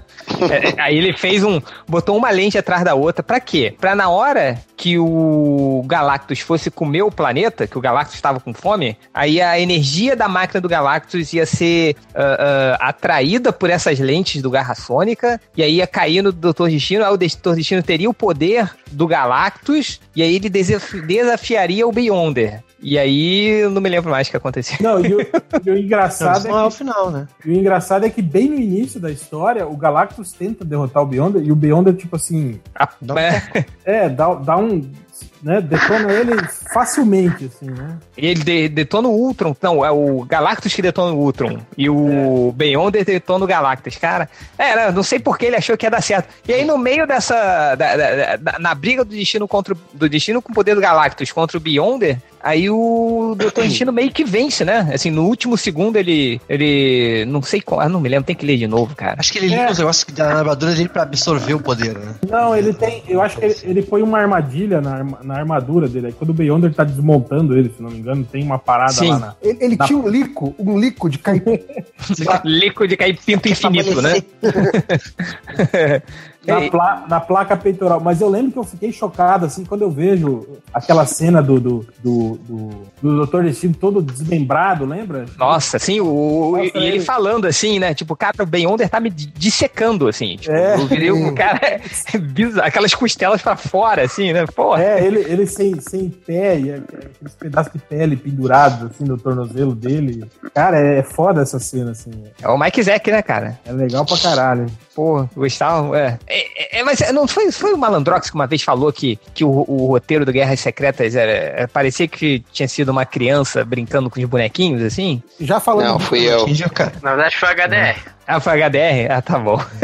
Então foi mal, já falaram isso. Mas vocês já falaram bem, já falaram mal, o que mais falta? Falta encerrar o podcast, é isso? Na hora que eu falta o Catena falar alguma coisa, que ele não falou nada. Falta o Catena falar alguma coisa que já foi dita antes. O Catena tá aqui só o ícone. Corpo, porque espírito não tá. Eu ia pedir pro Catena o que ele achava dessa cadernada da Panini que mostra no final, quando o Hulk ganha a muleta, ele tá de sunga branca. Esse dragão que o Lockheed começa a namorar aqui, Nana, esse dragão foi pra cronologia também? Foi. Lembra que no primeiro gibi dos X-Men pós-Guerras Secretas, o dragão fica gigante, né? Eles vão pro Japão e o dragão vira tipo um Godzilla. Ele cresce, né? Ó, vira um bichão gigante do Tóquio, né? É, mas o Lockheed não, né? Só ele. Não, é só ele.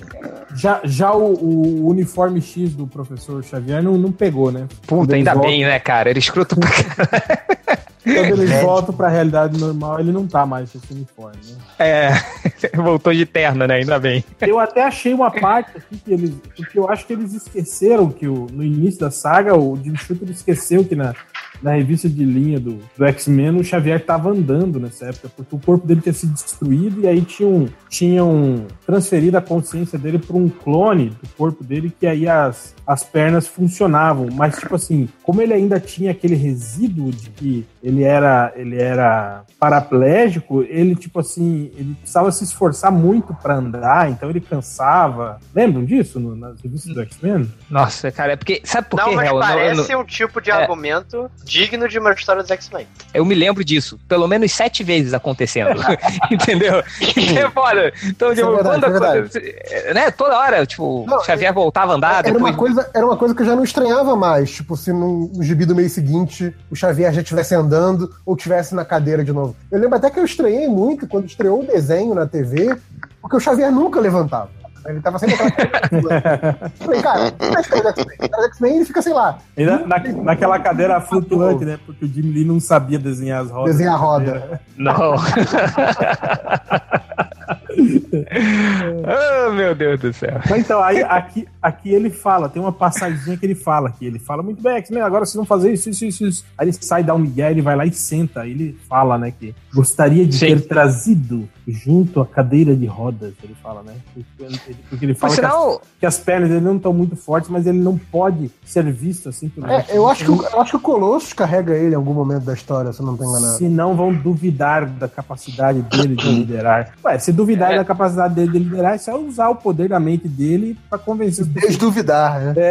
Que nem ele fez com Homem-Aranha. Exato. Por sinal, eu não sei se vocês já falaram isso, mas acho que o Hell e o HDR podem confirmar se for o caso. Esse foi o primeiro gibi que começou a colocar os X-Men como um universo paralelo, assim, né? Assim, tipo, um time paralelo que sempre, nas outras sagas, ele tava sempre como um time paralelo, não é? Tipo, isso já aconteceu antes. Assim, os outros não confiam tanto que são mutantes, né? Eu acho que foi a primeira... Apesar de que a maioria dos encontros dele com os Vingadores, por exemplo, até aí, sempre terminava em porrada, né, cara? Mas era... Mas, tipo assim, realmente, nunca tinham usado esse argumento de que, ah, somos mutantes, somos... E antes disso, quando tu tinha aquele esquema da divisão mesmo dos X-Men, de que tinha parte deles... Uma parte achava que a outra tinha morrido e o Fera tinha ido pros Vingadores, né? Eles não tocavam muito nesse assunto de que, ah, o Fera é mutante, ó, manda ele se fuder aí, mano. Deixa esse cara aí cuidando da mansão aí, na casinha de cachorro, coisa do tipo. Não tinha nada disso. Tanto também que o Fera era um dos Vingadores mais queridos pelo público também, né? Umas paradas meio estranhas, assim, né? É, mas aí vem naquele antigo papo, né? De que, tipo, porra, lá, Feiticeira Escarlate, ela é mutante, acaba com ela. Olha o Capitão América, é legal, tipo, não tem nenhuma diferença entre um e outro, né? Tipo, porra. Enfim. Mas o que eu falo também, real, é que depois daí, você vê que em todas as mega sagas, assim, os X-Men estavam sempre ausentes, ou eles eram tratados por um núcleo à parte, assim, dessa mesma mega saga. Talvez porque vendessem mais, né? Assim, então, aproveitava e dividia meio que a saga. Só podia entrar na saga pela porta de serviço. É, ou sei lá, mas... Mas o que mais que falta? Nada. Então é isso, né? Falta se dar tchau. Tchau. It's the dream.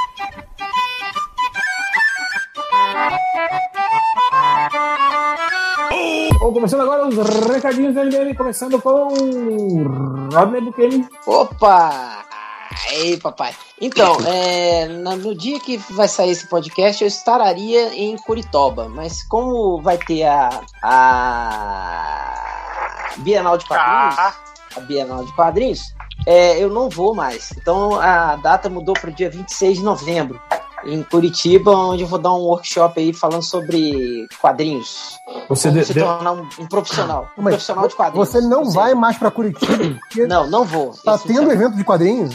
Tá tendo evento de quadrinhos e, pra variar, então, me convidam, né? Você deveria ir porque está tendo evento de quadrinho, não? Não, eu não vou. Eu não fui convidado, então não vou. Ah, me convidem. Mas ainda bem, olha, porque tá mó friaca lá. Eu tô vendo aqui a previsão lá, cara. Pra caralho. 6 graus, cara. Ah, o Ultra que se fudeu.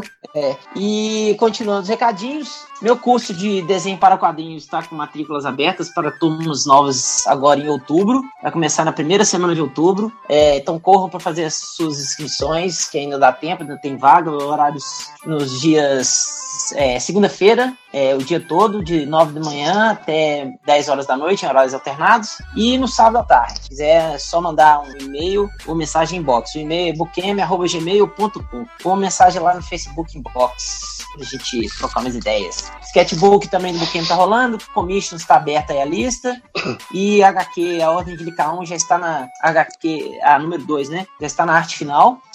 E em dezembro sai o lançamento oficial na CCXP.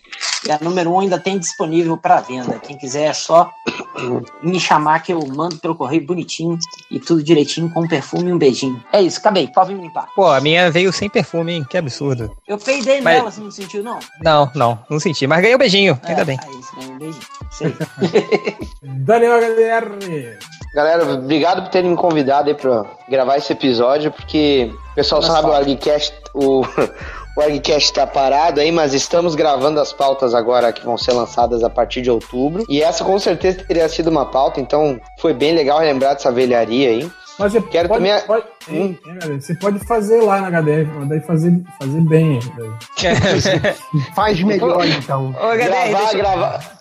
Fala. Deixa eu te perguntar uma coisa. Você tá publicando alguns episódios, avisos de episódios antigos no perfil do Facebook do ArgCast? É que eu tô upando os episódios do Arg no Spotify, que eu vou parar de hospedar eles no servidor do site, porque tá caro, viu? Tá caro botar em servidor de site. É um espaço do caralho. Que outro dia você botou, acho que o link do episódio de Thundercats, cara. Eu escutei achando que fosse recente. Eu fui todo pimpão lá no Twitter. Caraca, esse episódio dessa semana tá foda! Eu falei, Change, tem 2 anos. Pra caralho, tem 2 anos, seu imbecil. Eu falei, porra. Então estão sendo upados de novo aí. O pessoal pode ouvir, quem não ouviu ainda, o ArgCast. E tá voltando episódios novos agora em outubro. Então vão começar a ser gravados agora em setembro, novos episódios. E eu queria aqui agradecer aos ouvintes do MDM que, após as chamadas aí para as commissions para ajudar no tratamento da minha mãe, me procuraram, teve pessoas que encomendaram commissions, outras não. Eu quero dizer que a minha mãe está andando novamente, ela pôde encarar as sessões de fisioterapia, voltou a ter força nos músculos do corpo para poder andar, para poder fazer as coisas dela. Parte disso eu sei que eu devo a vocês, então muito obrigado, sério mesmo. Maravilha. E então, se tiver rolando commission agora de novo, vai ser só para CCXP, não tem mais nada a ver com essa urgência medonha que tava rolando agora. Mas a mão quase caiu, HD. Hã? A mão quase caiu de fazer commission? Olha, não foi tanto, cara, mas eu procurei caprichar nas commissions que foram encomendadas. Então, quero agradecer mesmo de coração a vocês, ouvintes. A gente fica falando, tem muito cara, muito troll, tipo assim, mas tem gente de fé aí, cara, que pôde ajudar, e eu sei que ouviram no podcast, falaram que tinham ouvido no podcast, e a esse pessoal eu quero agradecer, muito obrigado, viu? Pô, que legal, cara. Pô, bom saber. A mamãe já tá andando e pra aí é só melhor, hein? Pô, agora é bola pra frente mesmo, e se bobear, a mulher vai dar porrada aqui nos vizinhos e tudo, cara, porque ela tá ganhando massa muscular agora. Uhul! Boa, vai legal. Lá, kickboxer. Exatamente. Vai cobrar as mensalidades de quem tá atrasado. O Máximo falou que ele esteve no podcast Viciados em Troféus, e o tema do podcast foi Jogos que Todos Amam, Mas Eu Odeio. E aí o link vai estar aí no post para vocês ouvirem e matarem saudade da respiração de pedófilo do Máximo. Mas em breve o Máximo estará de volta. Aí, não, senhor, em breve. Precisa não. Vai lá, Laurinha, dê seus recados. Então, primeiro que o Gabriel Sansicula, ele lançou a primeira parte do livro dele, chamada Herdeira de Sonhos, que narra a história de Ariane Rednail, a rainha do Forte Vermelho. Ela morre no final, filho da puta. Pra quem, o link tá no podcast, pra quem quiser. Sim, não sei, mas recebi o link hoje. O Paulo dos Reis, que é um desenhista no Twitter, é meu_... Nossa, que fudido, cara. Não dá pra entender nada, Lojinha. Vai se fuder, na real. Lojinha, liga a sua câmera e faz em linguagem de sinal, vai. Escreve aí, manda por fax. Foda-se, vai. Cancela ele, vai. Outra. Morreu? Caiu de novo? Morreu, já foi tarde. Pronto. Quem mais tem recados da Zic? Eu não. O que eu vou falar, pô? Sei, cara. Toda a sua banda. Não só trabalho. Eu tenho um recado do Nazik. Nazik disse que ele caiu da conversa. Que isso? Que gratuito. Que gratuito. Você tinha voltado da conversa e não ia expulsar o Nazik um pouquinho? Olha, velho, que delícia, hein, velho. Caraca, meu. Que grosso, né? Pior que o cara ainda edita pra vocês, né? Nossa, depois faz vocês cantando funk aí, não sabe por quê, né? E o Catena? Cadê o Catena? Tá indo agora? Aê! O cara apareceu agora, velho. Não. É medo de ser quicado isso aí. Não, eu falei pra caralho, mas eu não sabia que o microfone tava zoado. Tava zoado, vulgo mudo. Sei lá, deu pau na academia aqui. Mas não tenho recado, não. Só ia falar que... Eu tenho. Recado, fabiocatena.com. Verdade. É um site aí legal, de um cara legal. Nova temporada concatenando aí, cara. Começou nova temporada concatenando, analisando, já tem novos looks, né, Catena? Tem. Teve semana passada do MDE, do Anime Friends, aí essa semana já teve novo, semana que vem também. Boas entrevistas também, tá legal. Teve esses caras bem legais, gostei, a galera curtiu bastante. Teve esses caras bem pautadas. Teve até o Nerd Reverso. Cara, foi o incrível que parece, foi um grande efeito você conseguir chamar o Nerd Reverso pra falar de visual, cara. É quase impossível isso. Não posso assistir, não fez o meu visual até hoje. Mas foi difícil o Reverso aceitar. Não, teve uma negociação, conversa. Como é que foi? Tu comentou sobre o short jeans dele e os coturnos, como é que é? Dessa vez não foi sobre o meu visual. O canal tem que ter 5 milhões de assinantes pra comentar sobre o meu visual shortinho coturno. Então. E até eu fui na BGS lá quinta-feira e domingo, até a galera pediu pra gravar tal, mas eu só fui... Você analisou o visual do Kleber Bambam? Não, cara, eu tirei a foto muito rápido, eu nem lembro como ele tava vestido. Sei que ele tava de regata. Meu Deus! Foi muito assim, tipo, vamos tirar foto. Essa aí eu sei consegui ver a foto, cara, pô. Foi muito assim, ó, vamos tirar foto e foda-se. E, eu ia falar que o que eu mais curtia no Guerras Secretas era o Homem Molecular e a Vulcana. Eu achava ele muito maneiro. Vulcana era massa. Era grande. Eu gostava dele, cara. Achava o personagem mais legal da historinha toda. E isso, cara, a foto do Homem Molecular é aquela cena que ele tá querendo dar uma de machão. Aí ele pega acho que é um massa, né? Aí transforma a roupa dele em metal super duro. Aí pega e joga a cara dele na lama. Assim, aí ele não consegue respirar. O cara ia morrer. Assim, tipo, os outros caras da gangue da demolição vão lá, rasgam a roupa do cara pra ele conseguir sobreviver. Cara, o Doutor Destino, ele mexe na consciência, né, do Homem Molecular e faz ele ver os poderes de uma outra forma. Não tem um rolo, algo assim? Sim, sim. Não, acho que eles não tiram a limitação dele de não conseguir... É, porque... Ele era um vilão que só não era mais poderoso porque ele só podia mexer com molécula inorgânica. E aí o Destino tira essa trava e ele basicamente pode mexer com qualquer molécula agora. Basicamente isso. Mas tinha um lance que ele se contia também, né? É, ele era um cara todo problemático, com problemas. Todo retraído, né? Assim. É, exato. Aí ele começa a ficar mais saidinho. Começa a namorar, né, tal. Para de comer, gente. Cara, parei. Foi mal. O que você tá comendo aí, Ken? Eu vou tirar essa porra. Cara, não é mais pipoquinha claque que não tem mais essa porra, né? Essa não, eu tô comendo agora balinha. Tem pipoca claque salgada, cara. Pô, tem pipoca claque salgada, cara. Preciso provar isso, caraca. Cara, não vende se alguém... É. Fala, vamos pedir se alguém do Pipoquinha Claque tá ouvindo, vendo o Pipoca Claque em Chapecó, por favor. Vai chegar daqui a 20 anos. É... Ou não, né? Aqui não tem claque, mas tem essas pipoca. Tem umas pinas, Chapecó mas... não tem muito problema de alagamento, cara? Não, aqui em Chapecó não. Mas as é em Blumenau, tem... né? É. Ah, Blumenau é toda uma desgraça, cara. Blumenau é tipo... Mas Blumenau é um pouco Nova York, do DC, assim. Ah, porque se você pega a pipoquinha claque e põe dentro de uma jaqueta de nylon, tu já tem um colete salva-vidas. Nem que ela murcha quando morre. Mas, cara, aqui tem, né? Aqui tem as outras pipoquinhas. Tem outras marcas aqui que era... Nenhuma pipoquinha... Eu sempre comi essas pipoquinhas, mas quando eu fui pra São Paulo no ano passado, e eu comprei pipoca claque, é diferente, é melhor que as outras. Eu curto aquelas... mais crocante. Eu curto aquelas que tem gosto de velha, não tem? Essa aqui tem... Pipoca dormida. Isso é fácil, tu faz qualquer pipoca e deixa de um dia pro outro, fica assim, velho. Aquela que fica meio murcha, assim, meio... É. Porra, deixa bonzão. De um dia pro outro com a janela aberta. Meio úmida. Você faz a pipoca, abre a porta, deixa a pipoca do lado de fora, fecha a porta. No dia seguinte você come. Agora tem Cheetos pipoca. É bom jeito também, achei. Eu não comi ainda. Só que é cara pra caramba. Eu não entendi aquilo. Eu já comi e tava bocejando, porra. Mas é meio caro esse negócio aí. Cheetos pipoca? Pipoca? É um salgadinho. Quem tava falando bocejando aí? Pô, não é. Mas não tem não tem aquela a Ruffles feijoada? Nazik foi expulso por falar bocejando, pronto. E o Change também, pelo jeito. Não, o Change caiu de burro mesmo. Quem tava falando da Ruffles feijoada tem. É, não, mas eu achei estranho isso, tipo, como é que é? Cheetos pipoca. Não é mais fácil você comprar pipoca? Exato, né?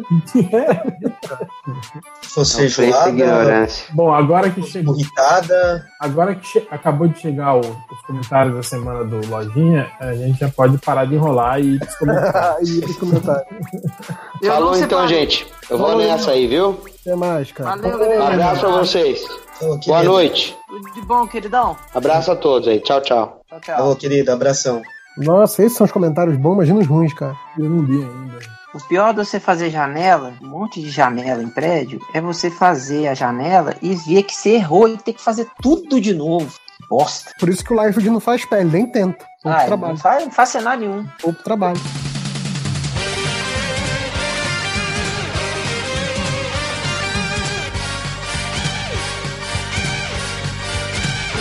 Começando agora com leitura de comentários, começando com Rodrigo. Opa, que saudade, hein? Então, escolhi aqui que o Lojinha mandou, o post que você, Sr. Hell, fez a Marvel e seus filmes bostas. Aí o Buma Pelada fala assim, Nazik é tão chato que o seu amigo imaginário finge que ele não existe. O Darth Vader fala assim, Change é tão burro que jogou uma pedra no chão e ele errou. O Shen genérico Shorgo colocou assim: o Nazik é tão chato que quando atende telemarketing, o telemarketing diz pra ele que foi engano.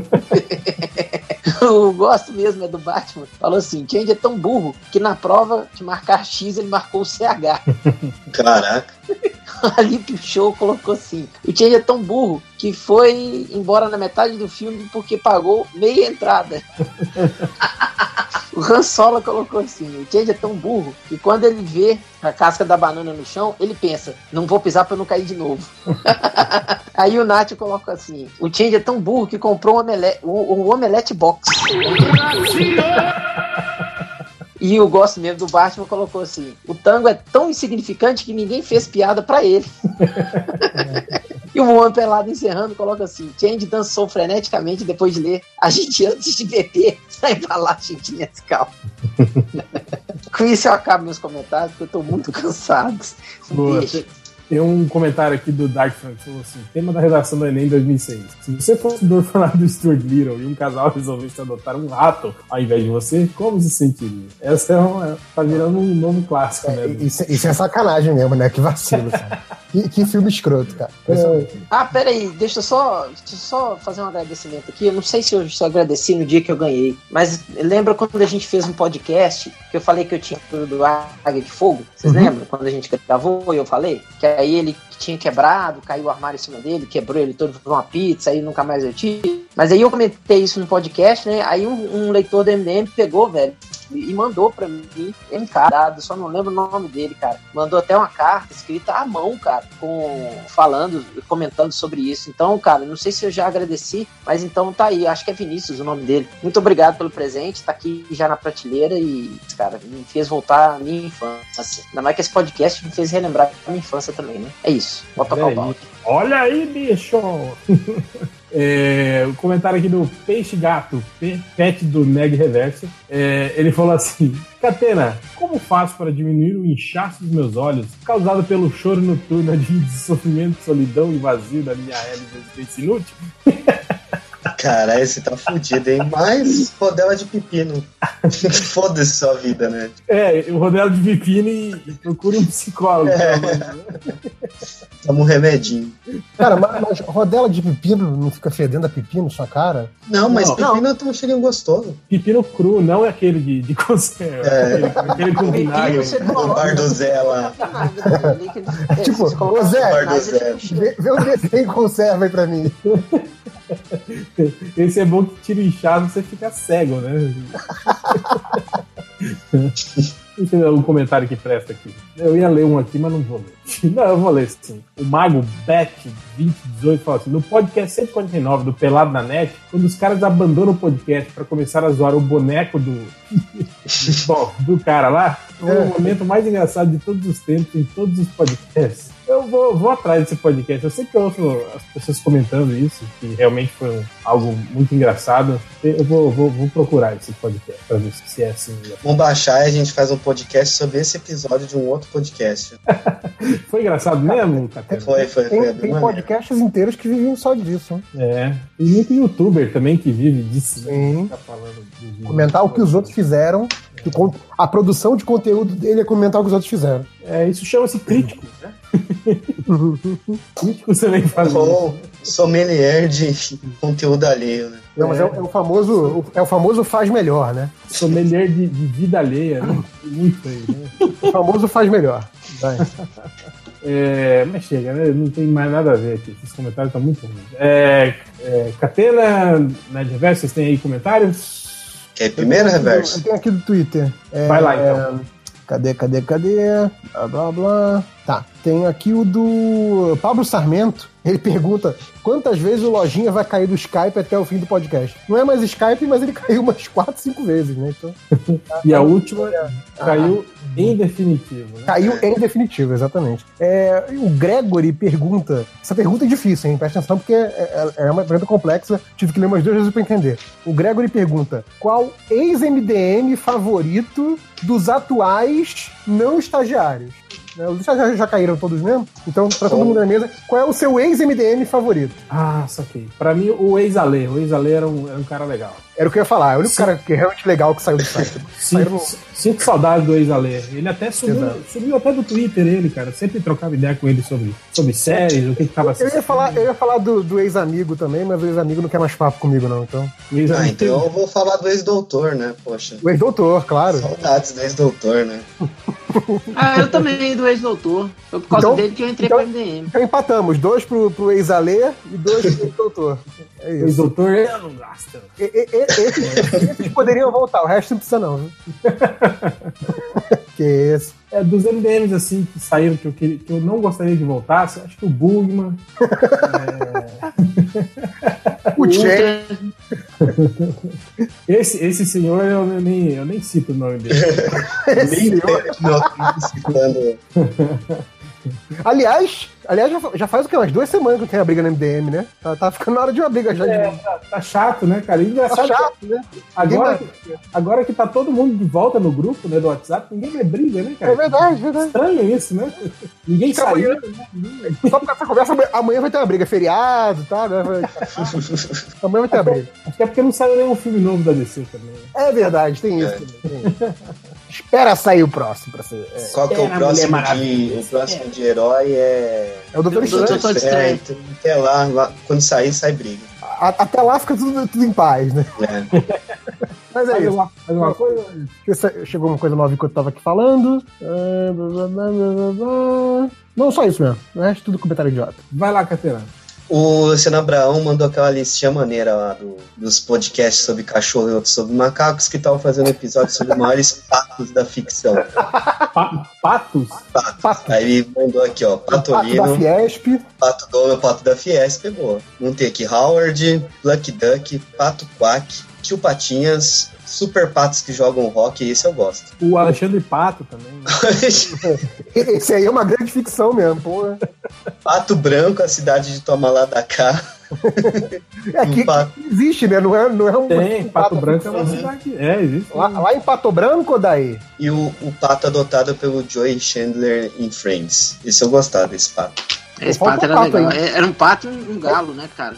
Tem a pata com peitos do Howard. É verdade. Pata com peitos é o... Tem toda aquela galera de Patópolis lá, Tio Patinhos, os sobrinhos, aquela porra toda. Que mais? Os DuckTales todos, né? Agora que tá na moda do Pokémon GO tem o Psyduck.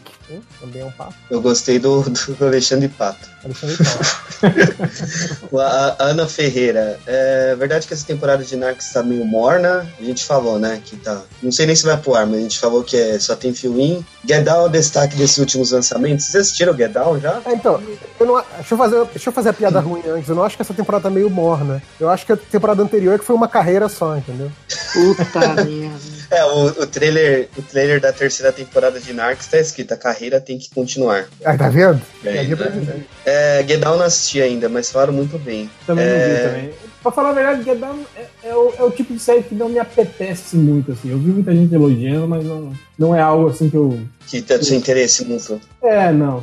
Então, como é aquela coisa de original Netflix, né? Que você já sabe que não vai sair tão cedo. Então fica aquela coisa, quando der, assista. Eu tô curioso. Mas eu já vi, tem muita série também, essas que é original Netflix, que eu não tenho vontade nenhuma de ver, assim. Sim. Apesar que hoje o Daniel Esteves veio aqui em casa, e aí eu lembrei até o que o Reverso falou agora. Na época que eu assisti os 240 episódios da novelinha lá do Pablo Escobar. Puta que pariu, eu e o Torelli. Ficava comentando no Twitter essa novelinha aí. Ó, pra você ter ideia, eu não vi Marco Polo até hoje. 2, também não. Eu comecei e não terminei. Comecei e não terminei também. Não assisti Marco Polo. Love Sick eu não vi. O que eu vou terminar amanhã no feriado é o Sense8, que até agora eu não terminei. Eu vou fazer a cabeça de vocês estourarem. Ainda não assisti o Stranger Things também. Esse eu gosto tão cedo, cara. Stranger Things eu assisti no... Quando a galera parar de falar dele, eu vou começar a assistir. Eu vi o Stranger Things. Eu vi também na época, já que saiu, assisti. Eu vi num fim de semana. Eu também, pra tirar da fila, sabe? Eu te digo mais, possivelmente eu vou ver o Gilmore Girls novo e o Luke Cage quando sair, antes de ver Stranger Things. O Gilmore Guns eu já fiz a maratona, então estou preparado para os novos episódios. Estou preparado. Preparado, ainda não estou preparado, tem que preparar ainda. Deixa eu só terminar aqui o da Ana Ferreira. Aí ela perguntou por que eu não participei do podcast Badernista, se é porque eu compartilho da visão niilista do réu, ou só estava dando um trato no cabelo. Eu não lembro porque eu não participei. Isso não é niilismo, isso é uma perfeita compreensão da realidade. Não é niilismo. Então eu concordo. E efetivo Caruso e tá aguando a Recalde mais vezes porque ela é muito legal. Caruso eu tava na Fapcom, eu encontrei com ele. Na onde? Era que a gente chamava. Era uma convenção de ficção científica que chamava FAPCON e a gente deu um apelido carinhoso de FAPCON. É, pois é, mas eles não deviam fazer esse nome, né? Devia ter pensado duas vezes antes, né? FAPCON, mas... FAPCON é sacanagem. Então. É, tava meio mole. É.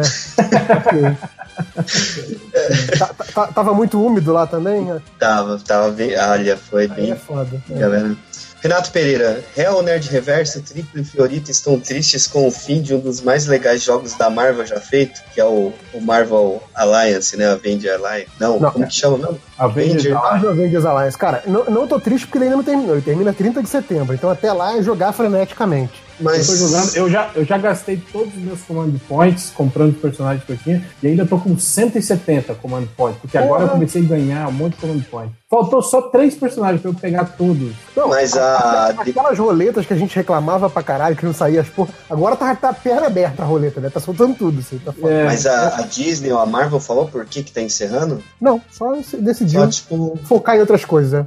Eles falaram que... Lançaram aquele joguinho do Marvel Tsum Tsum, você viu? Daquele... eu vi isso aí.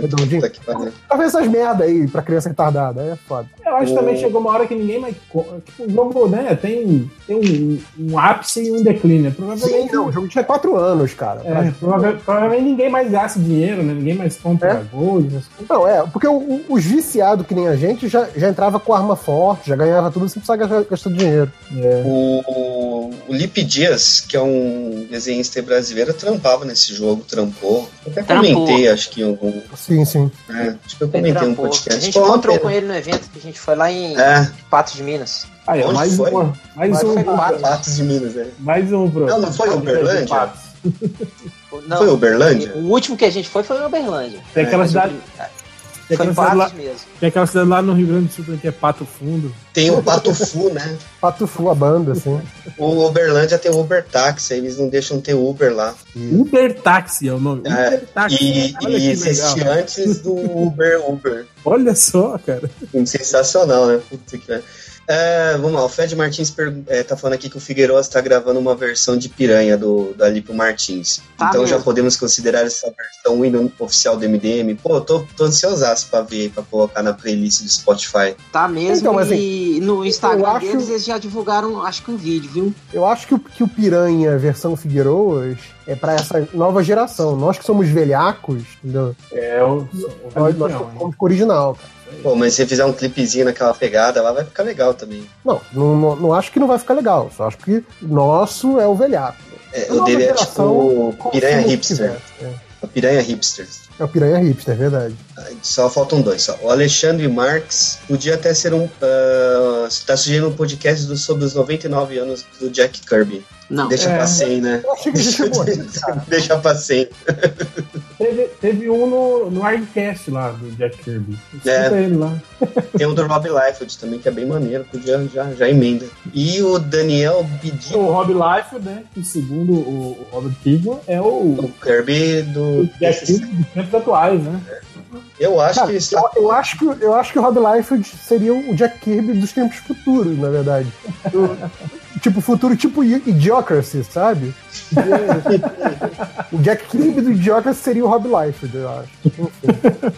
Gostei. E o Daniel Bidido, recentemente fiquei careca e queria saber até onde o careca lava o rosto. Aprendi na aula de desenho do colégio que a sua testa, ela termina o seu nariz... se você colocar o tamanho do seu nariz em cima do seu nariz, onde termina a sua testa. Então você lava o rosto até aí. O Lianice, então, lava o corpo inteiro, né? Então, eu tô pensando, ele toma banho.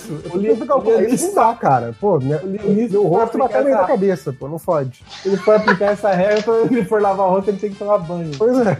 Não, mas é, se você pega o tamanho do seu nariz, aí você põe pra cima onde termina o seu nariz, começa o seu cabelo. E onde começa o seu cabelo é onde termina a testa, então... Mas o careca... É isso porque, meu, a medida lá... A proporção é a palma da sua mão do tamanho do seu queixo até o seu nariz. Da ponta do queixo até a ponta do nariz. Você dobra esse tamanho e você tem a sua mão com relação à sua cara. Termina na metade da testa. Então a testa começa de onde termina o cabelo. É, então. Aí o cara não precisa se lavar inteiro. Eu fiquei confuso. Eu tô confuso, cara. Eu tô acreditando em vocês que é isso, cara. Vamos embora. Eu botei a mão aqui e medi do queixo até a ponta do nariz. Do queixo ao cotovelo, a orelha. Como é que é? Cabeça, ombro, joelho e pé. Na verdade é assim. Você pega a sua mão, você põe ela aqui, onde começa o seu nariz, no meio da sobrancelha. Como é que... onde termina a palma e começam os dedos, tem que ser a linha do seu cabelo. Se não for, você é careca. Parece a piada da lógica do português, velho. E se a linha do meu cabelo for abaixo dessa medida? Quer dizer que eu sou anti-careca? Mutante. Quer dizer que você tem a testa pequena. Que é meu caso, sim. Ou a mão muito grande. O problema é a sua mão, então, não é? Ah, tá. Tem que arrancar minha mão pra ficar tudo certo. Sua mão que tá fora de proporção. É tipo aquele cara que acha a lâmpada mágica e pede pra ter o pau maior que as pernas e o gênio corta as pernas dele. Não, ele queria um pau que arrastasse no chão, entendeu? Ele queria um pinto que arrastasse no chão. Aí o gênio vai lá e corta as pernas dele. Isso me lembrou a piada, deixa eu contar essa piada, é ruim demais. Fazia tempo que não tinha piada. Né? Piada do nerd reverso. O cara entra no bar, né? E o cara tá triste. E aí o barman olha pra ele e assim, pô, meu amigo, por que você tá triste? Aí ele, pô, cara, porque eu encontrei um gênio, né? O gênio me ofereceu um desejo. E aí eu acabei ficando com isso aqui. Aí ele vai e mostra um par de tênis gigante, assim, tipo Shaquille O'Neal, assim. Aí o barman, pô, mas não foi isso que você pediu? Aí ele, meu amigo, o gênio era surdo, você acha que eu ia querer um tênis de 30 centímetros? Era isso. Bolado, bem bolado. Tem outra do... Boa, gostei. Tem outro do bêbado, que tava morrendo no deserto, aí ele tá rastejando, aí ele encontra uma lâmpada, né? Aí ele vai ver se tem água, não tem, sai um gênio lá dentro. Aí o gênio fala, e aí, cara, beleza, você tem direito a 3 desejos, o que você quer? Aí ele falou, água. Aí o gênio estala o dedo, aí sai lá, uma caneca, né? Aí ele pega a caneca, tá cheia d'água, ele bebe, aí tá saciado, aí o gênio fala, isso aí não é uma caneca comum não, cara, isso é uma caneca mágica, tudo que você pedir vai aparecer aí dentro. Eu falo, você tá brincando? Eu falo, não, testa, cerveja. Aí aparecia cerveja até a boca. Ele bebia e nunca saía, sempre na boca. Eu falo, caralho, vodka até a boca, ele bebia. Whisky até a boca, bebeu. E o gênio lá, esperando, aí ele bebendo, fala, caralho, bebendo, A gente falou, amigo, bora, cara, eu tô com pressa. Quais são os seus outros 2 desejos? Oh, faz mais 2 canecas dessa aí, porra. Não foi bom não, tô rindo só pra não perder a amizade. Essa eu já conhecia, mas ela é boa, Não, é boa sim, é só desenvolver melhor a trama. Vou pedir pro Zack Snyder dirigir essa coisa. Mas é isso. Continua. Próximo. Não, acabei. É o real. Só um lápis aqui. Acabou? Era só isso? Acabou. Mais nada? Então vamos pra... Não, eu vou contar uma piada também, hein? Então conta uma piada. E agora... O cara tava no banheiro da rodoviária mijando e chegou um anão pra mijar e desenrolou a giromba gigante. Aí o cara olhou e falou assim, caralho, hein, anão, se eu tivesse um pau desse tamanho... Não, eu não era anão, não, era corcunda. Ô, cara, burro! Já começou mal a piada, vai. Se eu tivesse um pau desse tamanho, eu chupava todo dia. Aí o corcunda olhou e falou, por que você acha que eu sou corcunda? Nossa! Velho, essa aí é a piada de um certo MDM aí. Que é corcunda, né? É corcunda, exatamente. Então vou aqui para as estatísticas do MDM. Estatística, primeira estatística, o cara procurou o Patolino Guerreiro. Dá pra fazer o podcast de pata. É. Outro cara perguntou assim: Arlequina é filha ou mulher do Coringa? Você vai se fantasiar de mulher do Coringa? Cara, se ela fosse filha seria ainda mais errado, né, cara? Não, exatamente. Eu não sei de onde esse cara, né, tirou. Mas ele falou em mulher do Coringa, eu lembrei de você vai se fantasiar de mulher do Coringa. Correção. Você vai se fantasiar de viado. Correção. Você vai se fantasiar de mulher do Coringa. Você vai passar uma noite com o Coringa. Passar uma noite com o Coringa. É muito bom. O Rodney não gosta do cheiro da fruta, né, Rodney? Não gosta. Não. É, o cara aqui pergunta... Seu castigo, Rodney, é que a gente vai mostrar, quando a gente foi na sua casa, vamos, quando o Lorenzo já for maiorzinho, vamos mostrar o cheiro da fruta pra ele, o moleque vai adorar, vai ter que ficar ouvindo isso todo dia. E ele vai ficar falando... Eu coloquei, então aqui, ó, já adiantei o serviço pra vocês, eu coloquei outro dia pra ele, ele tá já conseguindo ver as coisas, né? Uhum. Ele já tá com 3 meses, já tá conseguindo ver tudo. Uhum. Então, mostrei pra ele, já faz crítica, que nem o Doutor Bernardo, né? Doutor Bernardo, né? Fazia críticas. Ele começou a chorar, viu? Então eu tive que tirar. Então vocês vão perder seu tempo. Não, ele vai se comunicar só com bordões do Feira da Fruta. Sim. Tá certo. Espero ele fazer uns 6 anos, cara. Vídeo de gente falando palavrão vai ser o máximo pra ele. Não, demorou. Fiquem à vontade. É, aí de novo, os caras lá, o cara procurando por conto do Stephen King explicado. Outro cara procurou por putaria na Liga da Justiça, porque ele botou... Não é. Jutixa. J-U-T-I-C. É a língua da gotiza. C-cedilha A. Jutixa. Outro cara perguntou qual é a novela que saiu esse ano como a melhor novela do mundo. Qual é, Catena? Você que tá aí mais ligado, né? Não, eu não tenho TV aberta. Novela que saiu este ano e que é a melhor novela do mundo. É a que tinha... Ai, meu Deus, aqui que é da feira. Da feira, ok. É, tem a Jimenez lá, Mariana Jimenez. Uma boa, hein? Tira, não precisa ser desse ano, mas... Nerd Reverso, qual foi a melhor novela do mundo? Guanacan, ele vai falar que é com Guanacan. Pra mim, Vamp? Olha aí, cara. Olha aí, rapaz. Pra mim é... Que Rei Sou Eu. Também é muito bom. Tá no top 3, tá no top 3. E você, olha aí? Porra, vocês falaram todas. Então, eu vou falar. Rock Santeiro era maneiro. Era isso que eu ia falar, Rock Santeiro. Foi a última novela que eu assisti. Rock Santeiro era legal. Foi a última novela que eu assisti. Mas a novela emblemática do MDM, porque suscitou muitas discussões, foi com o Guanacan. Guanacan, que era a novela nerd, né? Era a novela que a gente discutia nos comentários. Né? Na época o comentário era legal. Teve um cara aqui que perguntou... Filme do Michael Dudikoff tem no YouTube? Tem. Filme do Michael Dudikoff o quê? Tem no YouTube. Eu vou dar uma dica pra você, meu. Eu acho que se digitar lá no YouTube é mais fácil do que digitar no Google pra saber se tem o filme. Mas, né? Tudo bem. E aí, terminando aqui as duas últimas, o cara Mickey e Minnie, pelada ou nua? Tem a diferença, né? O Mickey usa calça, né? Ou não? Ele usa shortinho. Usa shortinho, né? É shortinho. Mas tinha uns Mickeys antigos que não usava nada, né? Que não usava calça. O Mickey e Minnie escreveu certo? Pior que escreveu, cara. Minnie escreveu Mickey com CKY, Minnie com NNIE. Pelada ou nua.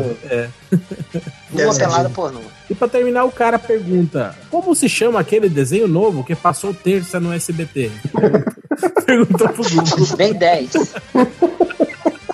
Eu adoro isso, cara. Aquele que falou outro dia, depois daquele outro programa, daquela moça. Cara, quem trabalha lá no Google respondendo essas perguntas deve se divertir, né, cara? Coitados, né? Verdade. Mas então é isso. Mais alguma coisa? Uma piadinha aqui pra... Já que me contou, eu quero contar uma também, rapidinho. Depois de fazer vários exames e tal, e o paciente chega pro doutor e pergunta assim, doutor, o que eu tenho? Olha, o doutor responde, olha, eu ainda não sei, mas com certeza a gente descobre na autópsia. Nossa. Caraca. Humor negro, né? Exato. Tem outra aqui, rapidinho. O psiquiatra incentiva o paciente. Pode me contar, cara. Pode abrir. Vai, desde o começo. Então tá bom, doutor. No princípio, eu criei o céu e a terra. Nossa. Caraca. Boa. Sutil. Boa. Acabei, pode limpar. Qual que é a música? tocar piranha. A música. Toca piranha, pô. Piranha, põe a piranha, a versão do Figueiroso aí. Versão making-off. Faz tempo que a gente não escuta piranha, cara. Toca aí. É verdade. Piranha. Só na caixa, mas é essa. Toca piranha do Alípio. Então é isso. Encerrando a transmissão. Boa noite, digam pessoas. Tchau. Digam tchau.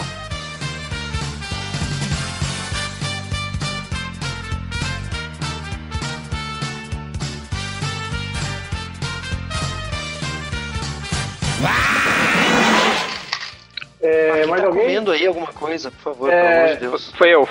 Parei. Espera aí, esperar o Tchê parar de comer? Foi mal, parei agora. Dá muda enquanto come, porra. Ficar mais saidinho, começar a namorar, né, tal. Para de comer, Tchê. Cara, parei, foi mal. Cadê o Tchê? O Tchê é burro com os cortes. Change. O Change caiu. Deixa eu mandar o corpo pra ele de novo. Ele burro. Esses caras, deve ter saído, nem percebeu. Deve estar falando até agora. É, exato.